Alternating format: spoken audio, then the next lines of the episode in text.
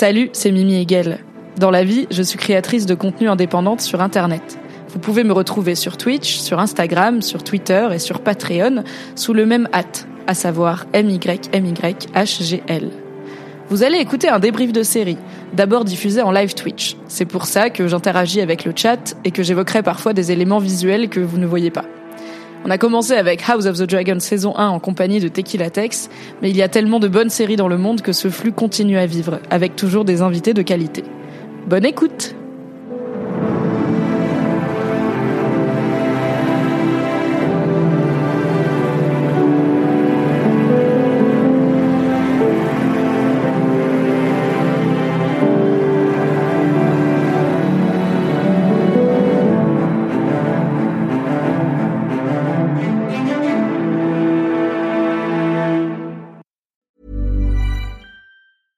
Hey, I'm Ryan Reynolds. At Mint Mobile, we like to do the opposite of what Big Wireless does. They charge you a lot, we charge you a little. So naturally, when they announced they'd be raising their prices due to inflation, we decided to deflate our prices due to not hating you.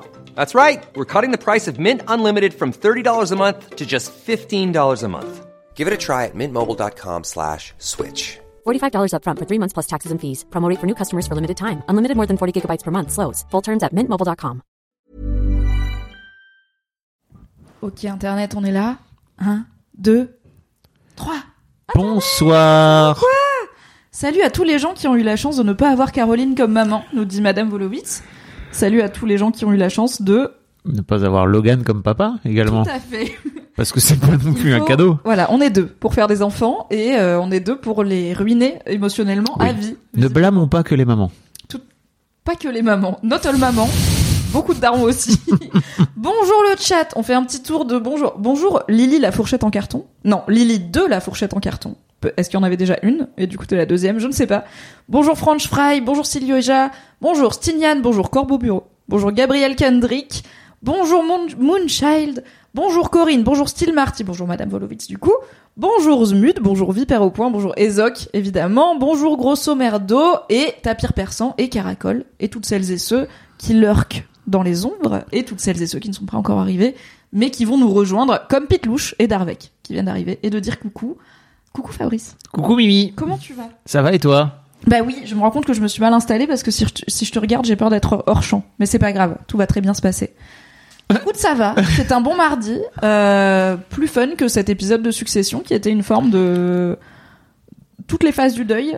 Enterrement. En intraveineuse pendant une heure dix. Mm. C'était peut-être le plus... Je crois que c'est le plus long, le plus long épisode de Succession qu'on a eu jusqu'à... Avant le avant prochain, donc. Le final, je vais faire ça, ça va être plus simple, qui fait une heure trente. Mm. quatre-vingt-dix minutes de Succession la semaine prochaine, et après, on n'en aura plus. Donc, c'est triste, mais ça va être un beau chemin, et on peut dire que le voyage est déjà réussi. Oui. C'est pas comme Game of Thrones, où genre, il y a eu deux bonnes saisons pas bien avant la fin. Là, on est là en mode, au pire, même s'il rate le final... Ah non, la dernière saison est extraordinaire, oui. Vraiment. C'est... Oui, oui, oui. Et jusqu'à présent, on a passé chaque épisode de ce débrief à dire on ne sait pas où ça va, mm. et je pense qu'on ne savait pas où ça allait aller aujourd'hui, et en même temps, ça y a été, et on a passé, alors, un moment fun, pas sûr, mais un bon moment de télévision, oui. Mais c'est ça, c'est que vraiment, il y a, y a plus beaucoup de moments fun, là. C'est... Bon. Cette dernière saison, globalement, c'est pas le fun, alors que faut quand même dire que les trois premières saisons... Certes, il y a des saloperies, il y a des tas de trucs qui jouent, il y a des tas de trucs horribles qui se passent, oui. mais c'est quand même très très marrant globalement parce qu'ils ont des punchlines incroyables. Et là, vraiment, je trouve que cette saison, c'est bah ils ont vraiment mis ça de côté quoi. Sauf équilibre tragicomédie et version tragique oui. comédie for now quoi. Effectivement.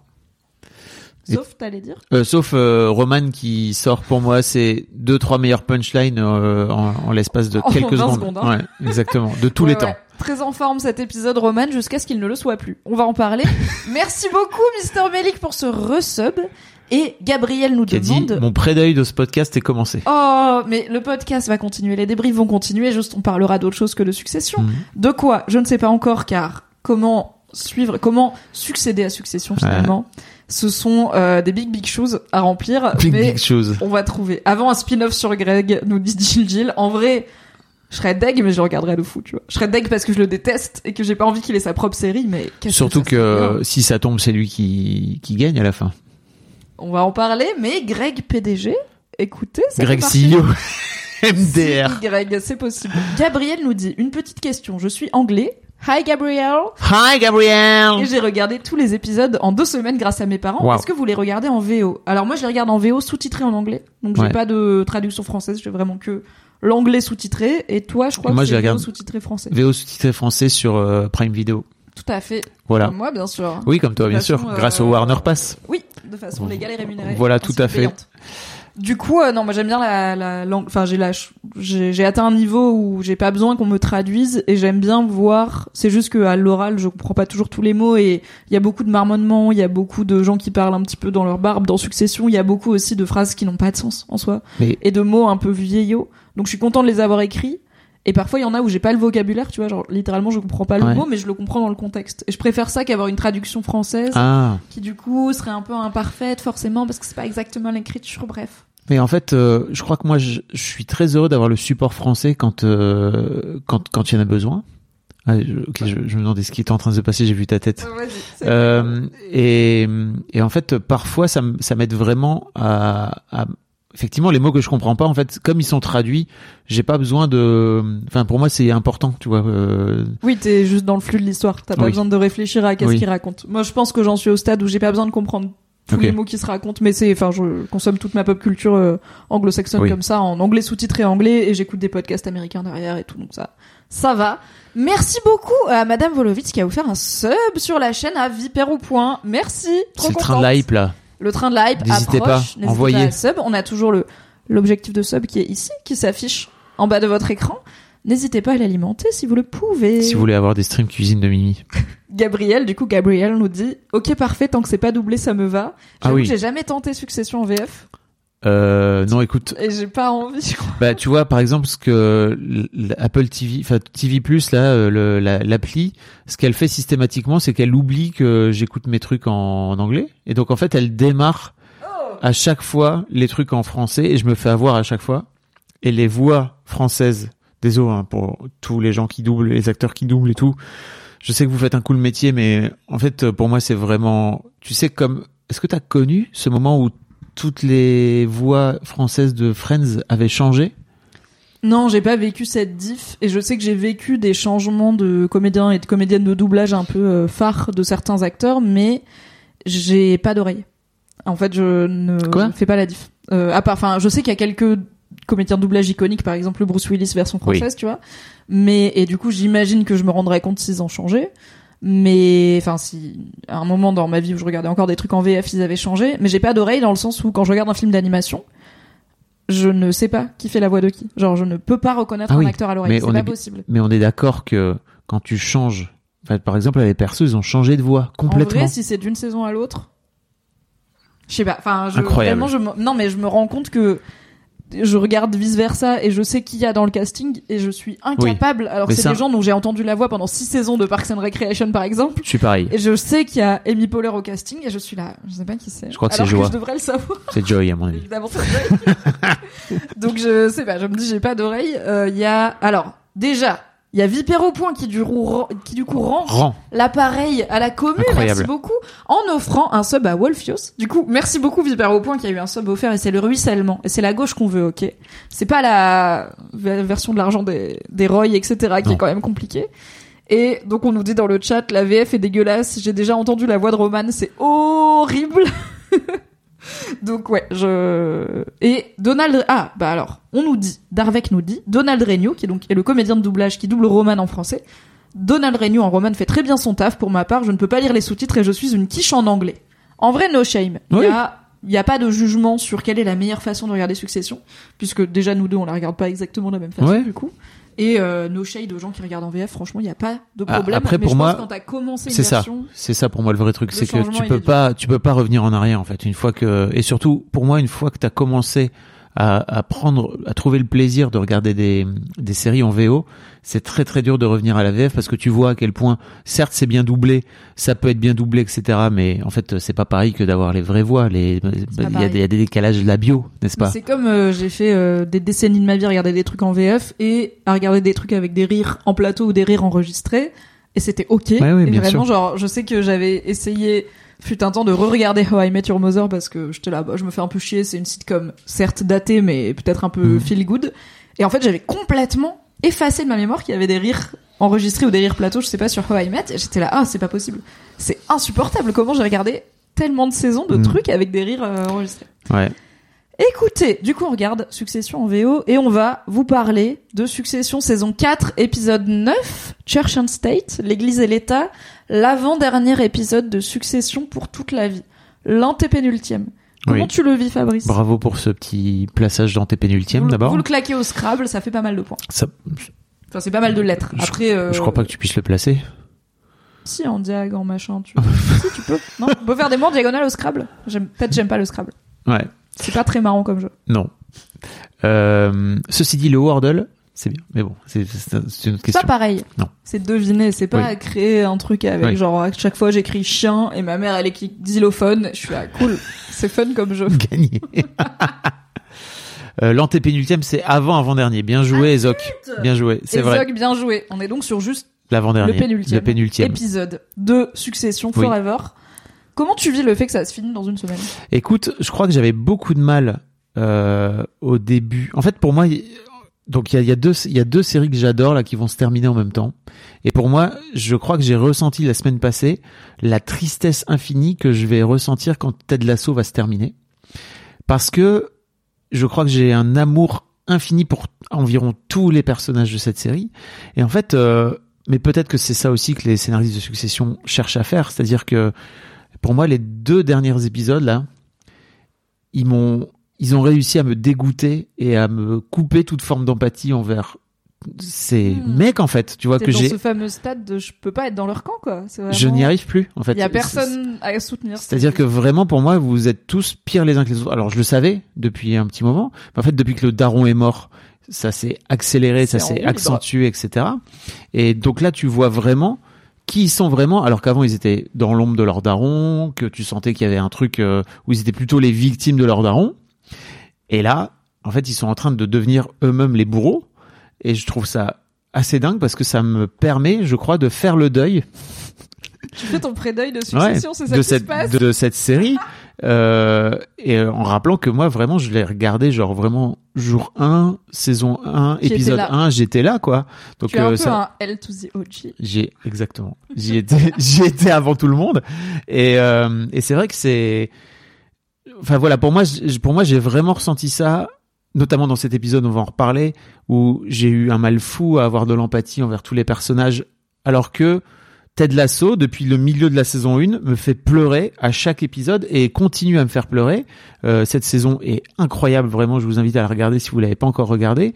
Ça, ça vient me... Et on vous invite à la regarder, d'autant plus qu'il y a de bonnes chances qu'on en fasse un petit live oui. euh, quand ce sera fini, fini, bien à savoir sûr. Dans trois semaines. Euh, et comme on l'a dit la semaine dernière, c'est probablement la dernière saison. Bah, de c'est Ted Lasso. Toi qui m'as dit ça, mais je oui. te crois. Donc, euh, donc on va peut-être aussi faire un bilan et un deuil de la série en entier, pas juste bah de oui. cette saison. Quoi. Oui, oui. Donc non, même pas Roman Biboul fasciste, parce qu'effectivement, en fait, on voit c'est depuis... C'est Squazem qui dit ça dans le chat, ok voilà. C'est pas Fab qui décide d'appeler non. Roman Biboul le fasciste. C'est juste, effectivement, euh, je trouve que le dernier épisode, notamment, a montré une facette de Roman euh, qu'on sentait chez lui, hein. mais où on se disait ok, c'était sous couvert de blagues, de machin, de tout, et en fait on a compris qu'en fait effectivement c'était juste un putain de néo-nazi, euh, un facho quoi, mm-hmm. et que euh, toutes les blagues qu'il faisait les saisons précédentes, c'était pas tant des blagues. Et oui bah oui, bah j'ai eu beaucoup de mal notamment à, à montrer de l'empathie envers Roman quand il s'écroule quoi. Ah moi ça a marché de fou, mais bon on va en ouais. parler. Mais c'est marrant ce truc où tu dis là on découvre leur vrai visage.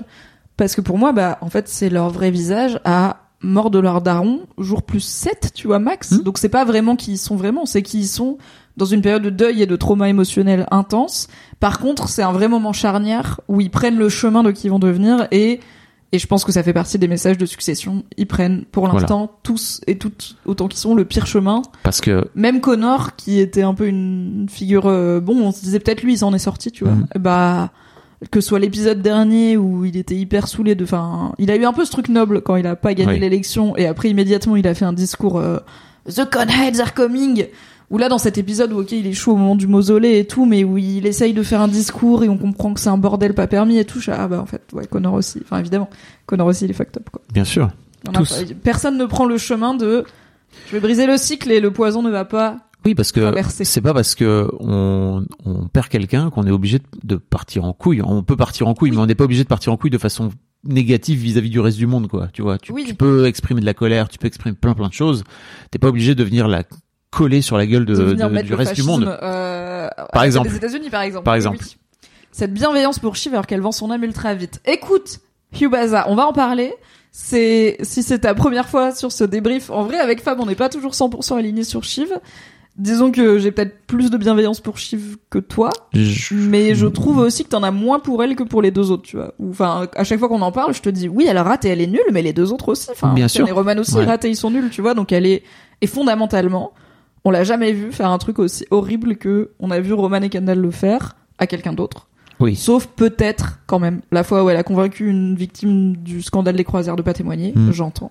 C'était pas notre very féministe. Après, après, ce qu'elle fait aussi, c'est qu'elle fait beaucoup dans le dos. C'est-à-dire qu'il y a un truc très perfide, en fait, là où... Et eux aussi, ils se trahissent tout le temps. Non, bien sûr. Non, non, je sais, mais notamment dans cette saison, il y a un vrai truc où ils démarrent tous les trois soudés et qu'elle décide de jouer sa... sa... Les, les trois, les trois enfants, ils démarrent soudés. Mais c'est Kendall et Rom qui sortent Shiv littéralement et qui disent non, on va alors, être P D G sans toi. Je, je parle vraiment au début de la saison, au tout début ah de la oui, saison. Au tout début, oui. quand elle est encore en talk avec Jiménez parce oui. qu'elle est là. En fait, no offense les gars, je vais pas mettre oui. tous mes œufs dans le même panier. Et guess what, elle a raison. Elle a raison, bien parce sûr. Parce qu'à la première opportunité mmh. qu'ils ont de la sortir, eh ben ils la sortent. Oui, j'entends. Bref, on va parler de. De toute façon, moi je suis plus féministe. Hein. Moi je vous le dis. Si... mademoiselle point com, c'est moi, fini. Je suis les post... femmes, c'est fini. Je suis post-féministe, moi. Friendship ended with les femmes. Your best friend is not Shiv Roy. Ok, on va vous parler de Succession, saison quatre, épisode neuf. Comme d'habitude, on va vous spoiler tout ce qui s'est passé jusqu'ici. On ne va pas vous spoiler la suite, mais là, ça commence à être compliqué, puisque sache que même les critiques professionnelles aux U S n'ont pas reçu le final. Ça fait plusieurs séries ah. que H B O n'envoie pas le final aux critiques. Et donc là, fondamentalement, très peu de gens dans le monde ont vu le dernier épisode de Succession et savent ce qui se passe, ou même comment ça se passe. On en parlera, on n'a pas une idée très claire de la forme du prochain épisode, en tout cas, vu qu'on n'a pas regardé la bande-annonce aussi. Oui. Ça aide à. Ah oui, c'est vrai savoir. Qu'il y a toujours la bande-annonce. Bah là, euh... ils ont sorti, ils l'ont sorti tard, ils l'ont sorti juste après l'épisode neuf, donc elle n'était pas dispo avant. Et c'est tu, la dernière bande-annonce. Rega... Non, tu non. l'as pas regardée. Moi, je... le plaisir, c'est dans la découverte aussi. Mais c'est sûr que ça sera Greg, on va en parler, j'ai trop hâte. Ah oui! Peut-être que ce sera Greg, ça va être horrible. Ça paraît bien parti pour être Greg. Ça serait pas. C'est le moment. En fait, oui. vraiment l'épisode dernier, on se disait Greg, c'est impossible, c'est mort. Là, vraiment, Greg, il est revenu sans même rien faire, juste en étant. Juste nul. En étant là et en prenant un Vélib. Quelqu'un a dit sur ton Insta une pelle à merde et c'est vraiment, j'ai ri. Merci beaucoup. En tant que personne qui possède un chat et donc une litière et donc une pelle à caca, je valide. Avant de se lancer, c'est le moment. Du générique. Du générique. Du G G G, du Ninini, du Riririk. C'est le Mimi, c'est le Rara, c'est le miracle.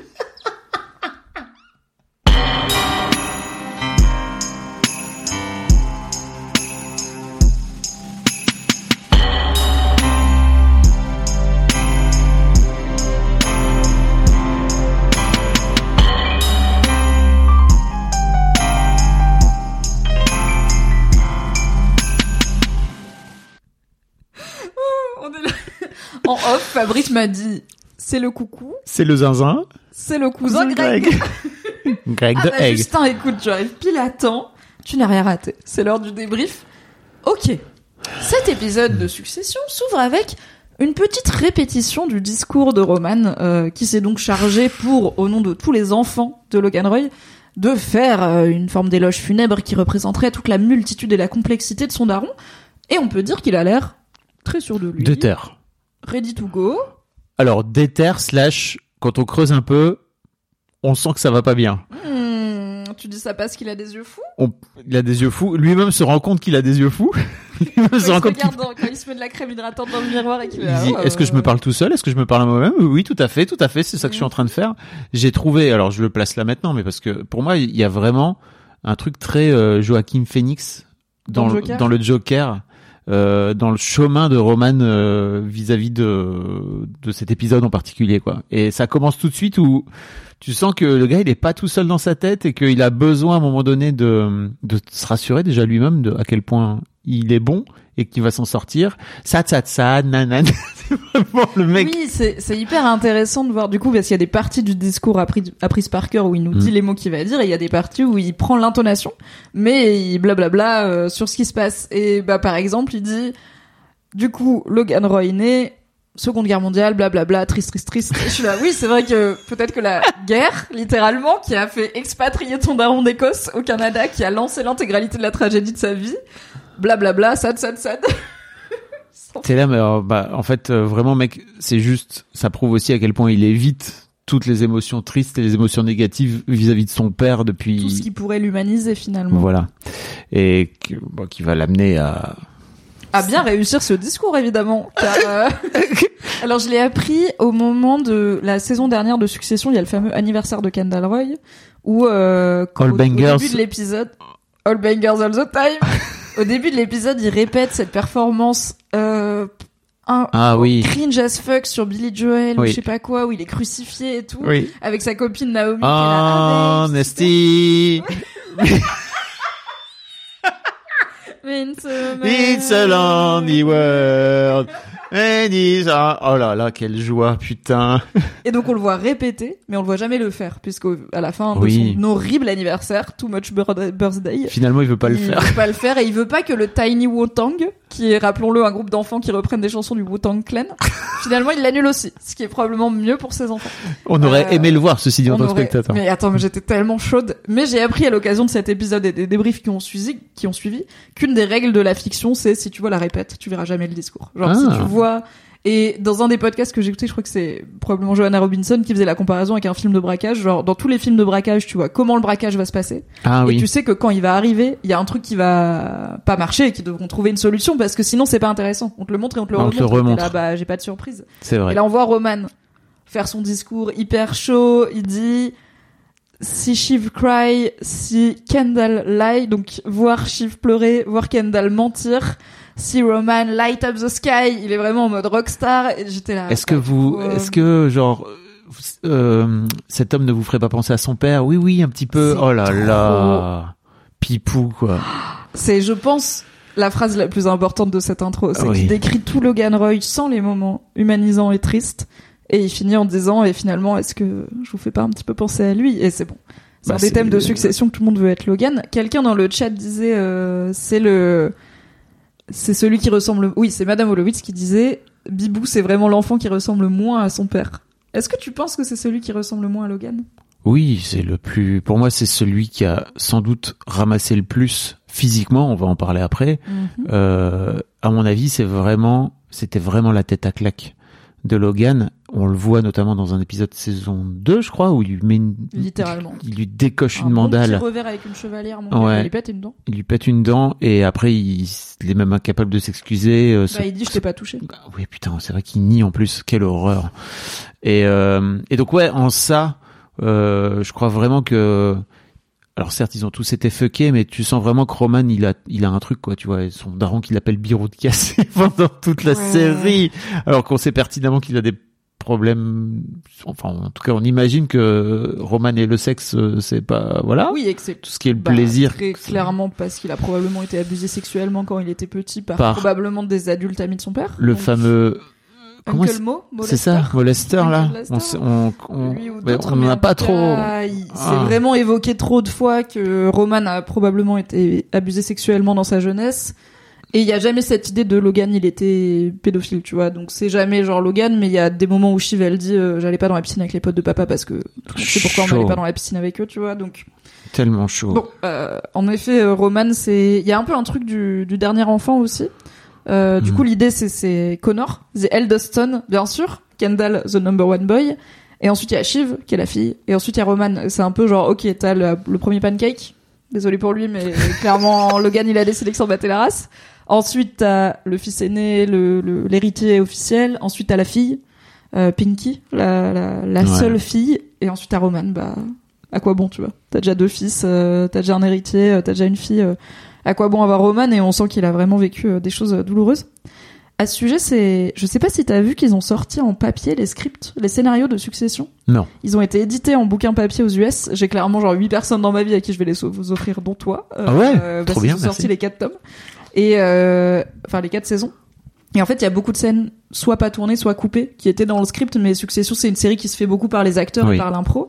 Et du coup, il y a beaucoup de choses qui sont en train de sortir, qui ont été écrites dans les scripts et qui ont peut-être été euh, tourné. Enfin, c'est tout compliqué de savoir à quel point c'est canon, comme on dit, parce que ouais. bah en fait à la fin c'est pas dans la série. Donc on peut se dire c'est peut-être des fois des idées qu'ils ont eues, qu'ils ont pas creusées. On avait parlé du fait qu'au début Roman il avait une compagne qui avait des enfants et finalement ça, ouais. ça a sauté. Mais une des, un des, il y a plusieurs trucs du coup très intéressants, je trouve, qui sortent sur les internets. Il y en a un qui est en fait c'est jamais défini dans la bible de la série qui est l'enfant le plus jeune entre ah Shiv bah, et Roman. Voilà, quelqu'un demande oui, est-ce que c'est que pas Shiv la chat, dernière. Ça demande en effet euh, c'est pas Shiv la dernière. En fait, il y a des gens qui pensent que c'est Shiv la dernière parce que il l'appelle Pinky, qui veut dire le petit doigt, euh, parce qu'elle a l'air assez jeune, parce que des fois Roman il la Big Brother un peu, mais ça peut aussi être juste mmh. un truc patriarcal euh, nul. Et moi, comme plein d'autres gens, j'avais compris que c'était Roman le dernier enfant. Alors mais il y a pas. Aussi des gens qui voient en lui ce syndrome de middle child, d'enfant du milieu, où du coup t'es pas le plus grand mais t'es pas le plus petit, donc t'as pas le je suis le préféré parce que je suis le plus jeune et ni je suis le préféré parce que je suis l'aîné. Moi je suis l'enfant du milieu. C'est horrible, hein, c'est la pire place. Moi je suis l'aîné, franchement faites pas ça. Et hein. bah écoute, j'allais dire, moi j'ai trouvé ça, je pense, hyper confortable, parce que ma grande sœur c'est vraiment... tapée, genre elle a étrenné mmh. et elle s'est mangé plein de barrières pour moi. Bah t'es à la machette, t'es dans la jungle ouais. et tu, tu t'ouvres le chemin quoi. Et en même temps j'avais, alors, enfin on en parlera à l'occasion, si tu veux on fera un stream, on fera un live, euh, du milieu. On fera un live euh, frat- fraternité à trois. J'ai pas vécu ça comme euh, je me sens pas avoir une place privilégiée, c'était plutôt ah je suis un peu tranquille tu vois, ce qui est pas mal aussi quoi, moins d'expectation. Euh, mais donc voilà, dans la bible de la série c'est écrit noir sur blanc que c'est jamais confirmé euh, qui de okay. euh, Shiv ou de Roman est le plus jeune, mais pour Jesse Simmons, qui est quand même le créateur de Succession, pour lui, c'est, que je dise pas de bêtises, Shiv, la plus jeune. Ah, ok. Si je dis pas de bêtises. Je vérifierai un moment. Euh, donc, euh, donc ça, c'est intéressant. Et un autre truc qui est sorti, c'est que, euh, a priori, tous les gamins Roy ont, donc tous les Kendall, Shiv et Roman ont des troubles du comportement alimentaire. Euh, qui il euh, y a plusieurs scènes et là on en revient à c'est aussi les acteurs qui nourrissent la série. Il y a Kieran Culkin donc qui joue Roman, qui à un moment qui a dit en interview qu'à un moment dans une scène il voulait ils étaient au restaurant ou je sais pas quoi et ils étaient en mode euh, et on amène à Roman un cheeseburger et il a dit non je pense que Roman il prendra la salade sans sauce et qu'il va pas y toucher parce que je pense que tous ces gamins ont un trouble du comportement alimentaire et du coup ils ont travaillé sur ce truc de il y a dans le script il y a des moments où par exemple il s'appelle euh, Fatty. Donc euh, ils s'appellent Grassouillet euh, pour s'insulter. Euh, ils font des vannes sur Kendall euh, à un moment euh, quand il est en rechute euh, de ça va pas du mmh. tout parce qu'il a peut-être fait un homicide involontaire. Où euh, Roman et Shiv font des vannes en mode euh, ah est-ce que tu penses qu'il a encore arrêté de manger ? Et en fait ils ont tous des trucs de okay, okay. Euh, troubles du comportement alimentaire, ce qui va avec évidemment euh, une relation de contrôle extrêmement forte de leur daron et euh, c'est en fait il y a un thème hyper intéressant de la bouffe dans Succession. Et de manger, c'est perdre, généralement. Il y a plein de scènes où euh, bah, le, l'exemple le plus frappant, c'est quand ils sont en Norvège. Ah, j'allais dire Born de Flore, mais j'avais, Alors, la, so- j'avais la saucisse en tête. Mais mais là, ils sont un peu obligés. Mais tu sais, quand ils sont en Norvège, chez les Suédois, du coup, euh, au, au, à la retraite de Gojo, il y a ce buffet, ce brunch pour euh, Hugo, oui. euh, Tom, euh, Karl, et cetera. C'est Hugo et qui c'est... s'en fout plein la panse, et là. C'est Hugo qui en mène à plein son assiette. Et Tom, il leur dit, ah, vous avez, vous êtes fait avoir. Il vous engraisse pour l'abattage. Et en fait, dans Succession, c'est un thème hyper récurrent de, quand tu consommes de la bouffe, t'es en infériorité et t'es mal jugé par les autres parce que c'est un plaisir organique et ah. simple et prolétaire. Et j'imagine. Tu vois, ouais, pour moi, il y a aussi ce truc de se gaver. C'est-à-dire de, tu oui, sais, de, de, de mettre plein son trop. assiette, de, d'avoir un buffet. C'est un peu le, c'est toujours intéressant de voir, en fait, tu peux très bien passer au buffet et te dire, OK, je vais prendre un truc ou deux. Et en fait, je reviendrai. Parce que t'as pas peur de manquer. Parce que pour moi, ça, ra, ça ramène aussi à la peur de manquer, de te dire, putain, faut que j'en prenne maintenant parce qu'après, il n'y en aura plus. Alors que, ça c'est vraiment un truc de prol et de pauvre, hein, quoi, là, ça, oui, voilà. Il faut que je, faut que j'accumule le plus possible. Je sais pas si ça va rester. Voilà, alors qu'en fait, euh, dans des familles riches et aisées, en fait, tu sais qu'il y aura toujours. Donc, il euh, y a pas de problème. Tu pourras revenir. Oui, et même il gâche beaucoup. Euh, oui. On avait parlé de Roman qui met son doigt dans un pot de caviar euh, et qui ah ouais, s'en, putain, va, s'en, s'en va. Ou alors le fameux le, quand ils sont dans leur maison de campagne là et qu'il y a un putain de putois ou euh, un raton laveur dans la cheminée. Et, et euh... peut-être le ramoneur a mis exprès. Il y a sans aucun doute. Parce oui. que peut-être Logan était un connard. Oui. Sans aucun doute et qui et qui vire toute la bouffe là. Il y a des homards, il y a des machins. C'est et tout voilà. Pour commander des pizzas auxquelles il ne touche pas. Bah bien sûr. Et un, un dernier exemple de power move autour de la bouffe et de la boisson, c'est à la fin de la saison trois quand euh, Logan emmène Roman avec lui voir Mattson sur son île au lac de Côme pendant le mariage, donc à la toute fin, euh, pour renégocier. Donc à la base, ça devait être Gojo achète... Enfin, euh, oui. Waystar achète Gojo. Mmh. Et là, ça devient Maybe Gojo achète Waystar. Et euh, c'est la scène où Logan finit par euh, sortir Roman et lui dire « Toi, tu rentres ». On va finir par parler et par changer la négo, du coup. quand ils arrivent, ah Logan oui. et Roman arrivent en bateau. Le café. Mattson, il est sur son château, sur son île, et t'as euh, une personne du personnel de maison qui arrive avec trois cafés. Et Logan et Mattson, ils refusent, et Roman, il prend un café. Et j'étais là, ah non, bâtard, t'aurais pas dû prendre le café. Vraiment, read the room. Si les gens et... ne prennent pas de café, t'es juste le seul connard avec ta petite soucoupe et ta petite tasse. Et galère, galère, chaud, galère derrière, en plus, elle est à courir après et tout, alors qu'ils sont en train d'avancer, il a déjà perdu, quoi. Perdu, entre guillemets. Tellement de thèmes dans cette série, vous m'étonnez qu'on en fait des épis- des débriefs très longs. À chaque épisode, après cette intro de Roman qui répète son discours qu'on a hâte de voir en vrai finalement, il est interrompu par un coup de fil de Kendall qui est un petit peu frileux sur les trucs nazis. Mmh. Qui l'eût cru? Mais c'est là qu'on voit le nazi pour... élu et nazi. Bah oui, c'est là qu'on voit euh, tout de suite. Alors on a du mal à comprendre au départ, mais en fait on voit du monde dans la rue, on voit de l'agitation, on comprend pas trop ce qui se passe, mais on se doute qu'il mmh. se passe des trucs, quoi. Et si je me trompe pas, il y a un mec qui file un bidon d'essence à un autre mec là, au, dans, ah, vraiment dans cette séquence là. Ou alors peut-être peut-être c'est pas ça, hein, mais je crois vraiment que j'ai vu ça, je me suis dit ok, donc c'est chaud. Et ils disent que, alors pas à New York, mais à un moment ils disent il y a des feux à Baltimore et tout. Mmh. Enfin, en vrai ça, et il y a plusieurs occurrences de c'est chaud, allez oui. pas par là, euh, tel quartier est bloqué, donc moi je pense que c'est chaud. Il est là, est-ce qu'on peut euh, peut-être faire en sorte, comment il lui dit, il dit à Mencken, il dit est-ce que tu pourrais dire à Mencken de se calmer un peu, euh, oui. genre de calmer le jeu aujourd'hui. Et euh, Roman lui dit euh, don't be a pussy, quoi, sois pas, euh, je sais pas. Soit pas une petite frappe finalement. Voilà. Et euh, ça fait des audiences. Il lui dit est-ce que t'aimes pas, est-ce que t'adores pas ces chiffres, parce que lui il est en mode les audiences, les audiences, le discours, le discours. Mm. Roman the Showman, light up the sky. Mais c'est un, c'est intéressant que l'épisode nous note dès le début que Kendall est pas hyper à l'aise avec les conséquences de faire élire, en tout cas déclarer Mencken vainqueur. Il n'est pas encore élu, mais il a l'air d'être bien dans son rôle. Euh, parce que ça va très évidemment être un thème directement avec le coup de fil de Rava à Kendall qui lui dit écoute, bof serein, oui. on sera pas là. Nous, on à l'enterrement, on quitte la ville, on se met au vert pour le week-end finalement. Allez, ciao. Non, un, un, not on Kendall Roy's watch. Ouais.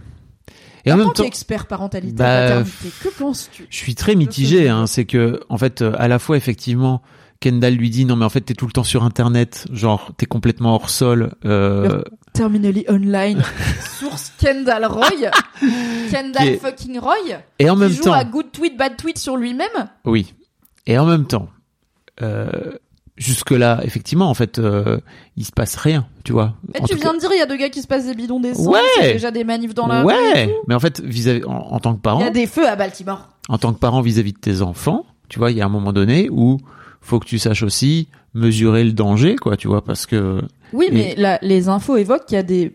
Qu'il y a... Enfin, je sais plus si c'est les infos ou quelqu'un dans l'épisode qui le dit, qu'il y a des manifs devant A T N et qu'il y a des manifs prévus devant l'église oui. de l'enterrement. Donc, en vrai, t'emmènes ta gamine là où ça va craindre, tu oui, vois. Mais finalement, il y en a pas.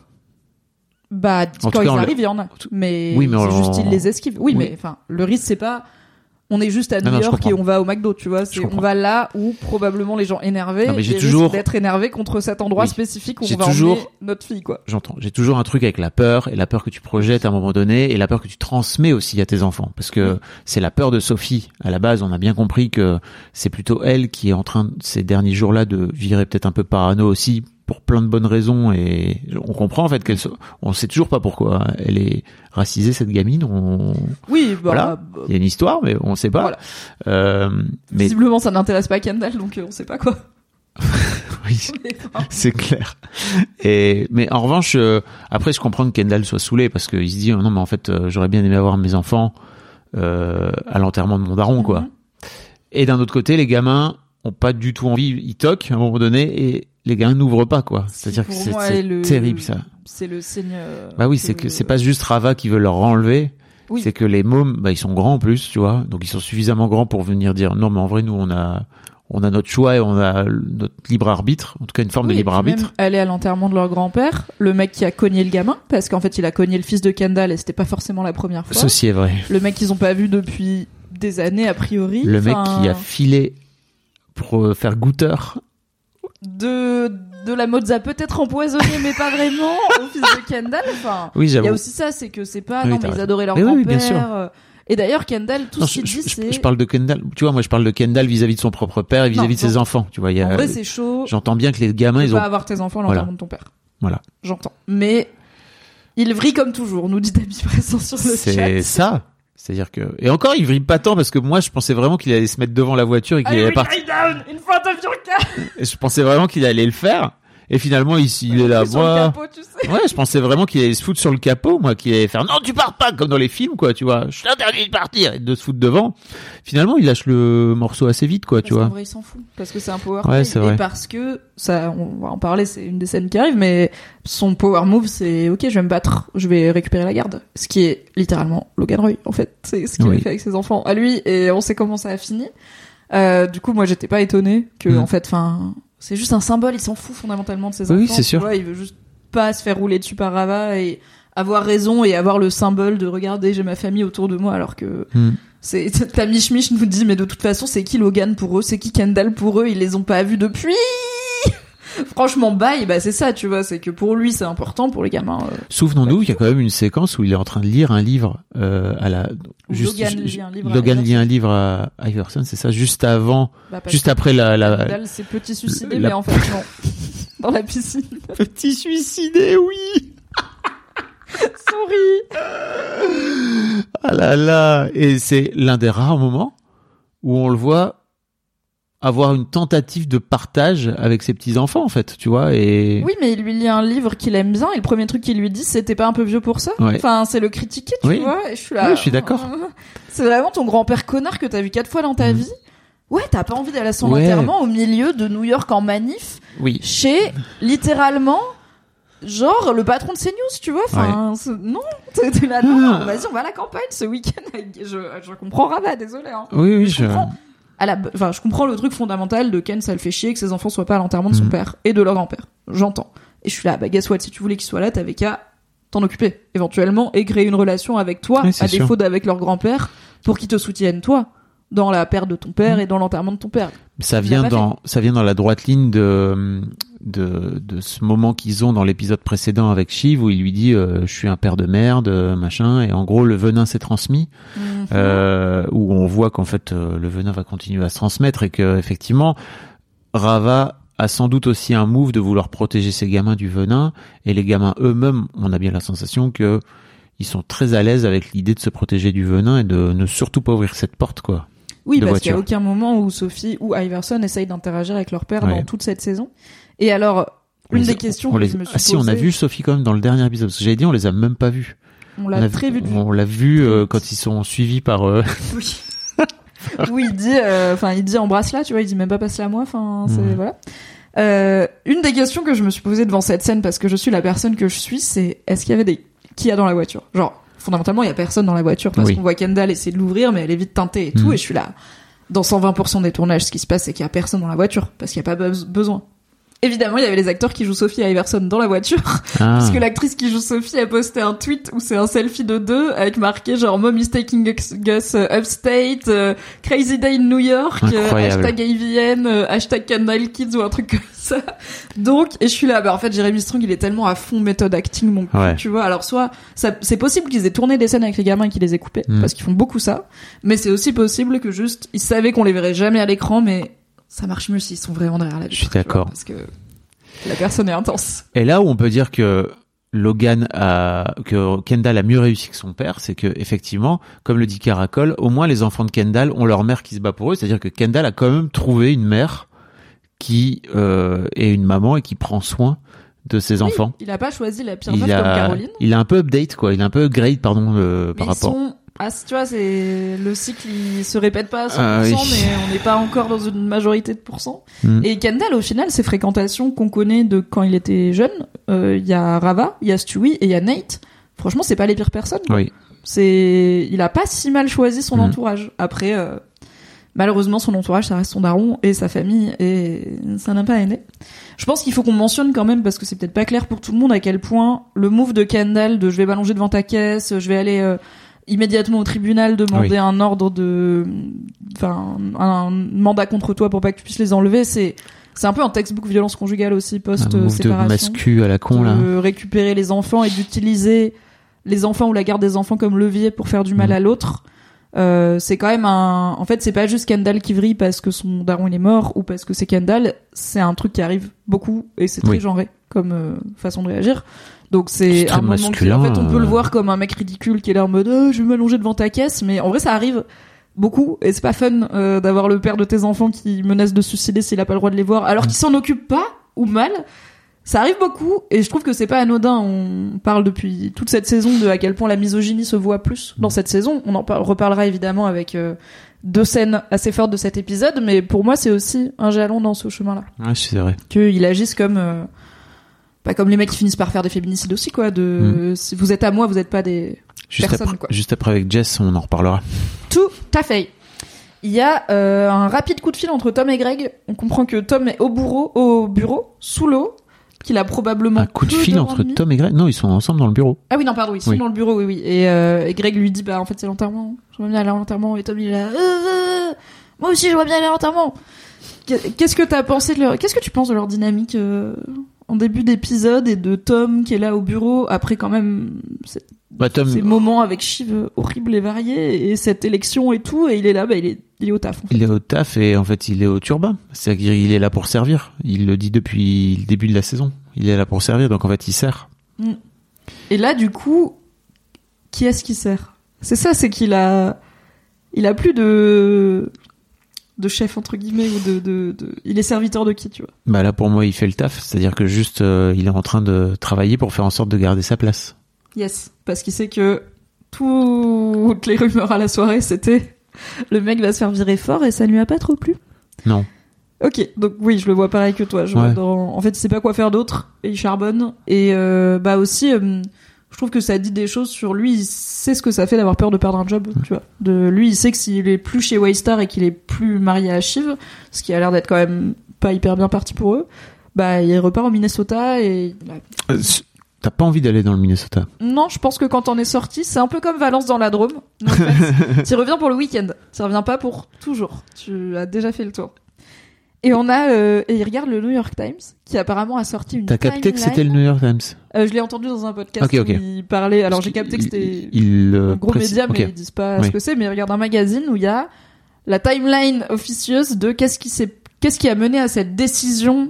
Euh, chez A T N, donc c'est un sujet a, par, a priori c'est le Times selon la maquette et tout mm. et il est vexé parce qu'il a, il est pas trop mentionné dedans. Il est pas trop mentionné et en même temps ça l'arrange un peu quand même hein, donc il est un peu entre deux quoi. J'ai genre ok c'est bien aussi parce qu'il y a pas tant que ça. En revanche Darwin il a un gros truc sur lui mm. donc tu vois il y a à la fois ce truc d'ego de putain mais en fait j'y suis pas et en même temps c'est bien aussi si j'y suis pas trop quoi. Ouais mais parce qu'il a le cul entre deux chaises en bah fait oui. ça dépend qui gagne tu vois c'est il faut. Si c'est Mencken qui gagne, il faut qu'il sache à quel point j'étais dans sa team. Si c'est pas Mencken qui gagne, eh, c'est une décision collective, l'ami, ok. Ouais. Je suis juste un exécutant. Du coup, il est content d'être dans le Times, mais pas content parce que c'est pour parler de comment il a fait peut-être élire un nazi. Et il est pas content de pas assez y être, mais il veut pas plus y ouais. être. Enfin, c'est une ambivalence très compliquée. Et, mais par contre, il insiste auprès de Greg pour dire, tu dis bien, tu vas à l'enterrement et tu dis bien à tout le monde que c'était moi le... Qui a fait the call. Ouais. Et il dit, et tu dis à Mencken, quitte à faire tout le taf, autant avoir ta propre datcha. Ou un truc genre, quitte à ouvrir le goulag, autant avoir ta propre datcha. Tu vois, il est vraiment très assumé sur, en fait, si j'ai mis les nazis au pouvoir, j'aimerais bien avoir, genre, gagner quelque chose. Bah oui. Et pas perdre mon job. Un petit bout et, du trésor. Et me faire sortir, quoi. Tapir Persson nous rappelle, il est fatigué aussi. Ah ouais, c'est vrai. Mais oui, il est très fatigué. Et n'oublions pas, n'oublions pas qu'il est le, qu'il est Wheelerman de, du, Du oui, cercueil. Du cercueil, oui. Alors les je pensais les... que c'était le porter sur l'épaule, mais a non, priori c'est, après, c'est juste c'est pour... avoir une parce que j'avais très peur de est-ce qu'ils vont faire tomber le cercueil, genre c'est Succession. Ah je, bon je, je sais jamais, c'est Succession, genre. Non. Est-ce que je pensais que Roman Roy allait envoyer une dick pic à son père au milieu d'une réunion ? Oui, j'avoue. Non, c'est arrivé quand même. J'avoue. Ce n'est pas arrivé, mais en effet, il a un rôle important. Oui. Il est un des accompagnateurs porteurs du cercueil. C'est important de le dire parce que ce fameux rôle de Wheelerman, parce que Tom va travailler, il sera pas là au, à l'enterrement, va amener euh, des négos. Ah bah. La... non. Yes. Et donc j'ai évidemment été voir sur Reddit, les gens ont screené euh, ce faux article du New York Times, mmh. très bien maquetté, et on apprend deux trois trucs. Et euh, mon truc préféré qu'on apprend, c'est que du coup, l'accident du wasabi dans les yeux est canoniquement inscrit dans le New York Times, puisque dans le portrait de Darwin et dans la timeline, il y a marqué « Il subit une blessure critique aux yeux, ce qui va avoir une influence sur le reste de la soirée. » Et il dit comme quoi c'est cette blessure qui l'a empêché de réfléchir clairement. Il dit qu'il pense à démissionner, qu'il se sent hyper mal et tout, oh mais du coup là. Le wasabi est dans il, le New York Times. Il me fatigue. Ravi. Ensuite, puisque Kendall ne s'est pas allongée devant la voiture de Rava et oui. qu'elle a donc pu partir comme une personne normale, il monte en voiture avec euh, Shiv et Roman pour aller à l'enterrement du daron puisqu'il covoite. C'est bien. Bah c'est oui. écologique. Oui. La planète les remercie. Oui. Ça compense probablement la vie privée. Oui. Ouais, on n'est pas des bêtes. On va payer leur Uber quand même. Calmons-nous. Et du coup, est-ce que c'est pas le bon moment d'annoncer à ces deux frères qu'on est enceinte ? Mais c'est vraiment, elle, a, elle choisit systématiquement les pires timings, euh, Shiv. C'est-à-dire que vraiment. C'est euh... pas les meilleurs. Et en même temps. Après, tu vas encore bah, me dire que, c'est, que c'est je critique tout le temps Shiv. Non, mais en vrai, elle dit, je vais le dire à maman aujourd'hui qu'elle voit jamais, oui. tu vois. Donc, je pense qu'il faut vous le dire avant, ce qui est pas faux. Hmm. Et. Quel moment elle avait d'autre pour leur dire, tu vois, genre entre J'avoue. La veille où Kendall lui a dit you piece of fucking dirt et ce matin où c'est l'enterrement du daron, tu vois, genre ils ont pas de peut-être plutôt dans... ils se font un brunch peut-être plutôt dans la série, j'en sais rien. Ah oui, comme ça ils auraient pu la sortir de la business plan encore plus vite parce qu'ils sont misogynes, enfin face elle perd et puis il gagne, tu vois, c'est on peut rien faire quand on est Shiv Roy. Bref. Oh là Mais, là. Je suis d'accord avec toi que c'est pas un bon moment. Et qu'il y en avait sûrement des moins pires dans leurs mois passés à Dubaï à préparer The Hundred. Mais je pense aussi que si à Dubaï elle leur dit je suis enceinte, elle est pas dans The Hundred et elle est pas dans Pierce. Et elle est juste genre gentiment écartée, mais inconsciemment. Hein. En fait, mais c'est pas pour ça, mais t'inquiète. Je, mais hein. je suis... En fait, pour moi, c'est oublier l'état d'esprit dans lequel ils étaient au tout début de la saison. Où vraiment, ils étaient vraiment euh, genre cul et chemise de ok, en fait, on est tous les trois ligués contre papa. Et en gros, si elle était venue en disant alors les gars, il y a un dos, mais c'est compliqué pour moi et tout. Déjà, je suis sûr que Roman, il, il prend beaucoup mieux l'annonce. Parce que là, vraiment, il s'en bat les couilles. Je pense qu'il n'aurait pas été extrêmement misogyne immédiatement. Genre, c'est Roman fucking Roy. Mais alors, peut-être que je me trompe et peut-être que je l'idéalise, mais pour moi, Roman, au début de la saison, il est ultra cool. Et il est ultra cool avec Shiv, et il est ultra cool avec Ken. Et ils sont, et en fait, Ken, d'une manière générale, jusqu'à cet épisode-là, Romy, Romy, Romy. il est, il est, il les protège, tu vois. Il est vraiment dans ce, dans ce rôle de protecteur. Et en fait, pour moi, elle attend le moment où vraiment leur relation est en train de se dégrader et que, effectivement, peut-être là maintenant, ils l'ont sorti du bail. Oui, et oui, je sais. En fait. Oui, enfin, mais je dis pas le contraire. Je, je pense. C'est juste que pour moi, c'était un dos qu'elle aurait dû partager peut-être avec ses frères plutôt dans la saison. Même début de saison, voire même avant le début de la saison, c'est-à-dire que, genre, épisode un, on apprend qu'elle est enceinte, en fait, elle va le sortir à ses frangins, et en fait, elle la... Vu le monde dans lequel elle a vécu. Non, mais je sais. Mais, Comment bah, tu elle... veux qu'elle croit pas bien. Que ça va la... Et en vrai, je, je pense elle, que elle le raconte. Et Rome aurait été, aurait fait la merde avec elle. Okay. Genre, je pense vraiment qu'il, sans même s'en rendre compte, il l'aurait con... il la considère déjà comme, ouais, ok, mais c'est une meuf. Et il l'aurait considéré comme, ouais, ok, mais c'est une meuf enceinte, tu vois, c'est une daronne, genre. Inconsciemment, tu vois. Ouais, ouais. Elle a pas ce qu'il faut. Je, je te suis là-dessus. Je suis très d'accord avec toi. Qu'est-ce qu'on pense des punchlines de Roman ? Non, mais. À cette annonce. Bah, donc, déjà, il lui demande. Est-ce que c'est le mien ? C'est ma vanne prep de tout l'épisode. Vraiment, genre. Mais... I'm uh, kinda. I'm pregnant. Is it mine ? Je crois même que c'est pas loin d'être ma vanne prep de toute la série. Ouais, ouais, ouais. C'est... Ça, ça, c'est tellement fucké, ça en dit tellement long sur et leur en plus, rapport. En vrai, si c'était pas ultra bizarre entre eux, je suis là, c'est une excellente vanne. Oui, bien Genre, sûr. Si demain j'annonce à mes sœurs que je suis enceinte et qu'elles me disent, oh my god, est-ce que c'est le mien ? Même si c'est mes sœurs, oui. je serais là, c'est trop une bonne vanne. Très bonne vanne. Franchement, très bonne et vanne. Comme c'est Roman, t'es là, ah, bonne vanne, mais. Euh... Et puis juste après, il lui dit, je te préviens, si je te vois allaiter en public, je vais être obligé de me branler. Je vais être Et là, c'est non. Là, par contre, c'est non. Hein. Bah, autant la première, je suis la bonne vanne. Autant ça. Bah, mais si une de mes sœurs me dit ça, je serais pas en mode. Oui. Ah, c'est hyper. Mais ça reste une bonne vanne parce que c'est c'est un peu le c'est c'est c'est une vanne filée de. Enfin voilà quoi. Bien sûr que c'est ultra chelou les gens, mais euh, en même temps. Non mais oui, c'est ultra chelou. C'est ouais. tellement drôle. Enfin moi, oui. je, je... tu vois, c'est une vanne que même t'imagines pas Louis C K faire.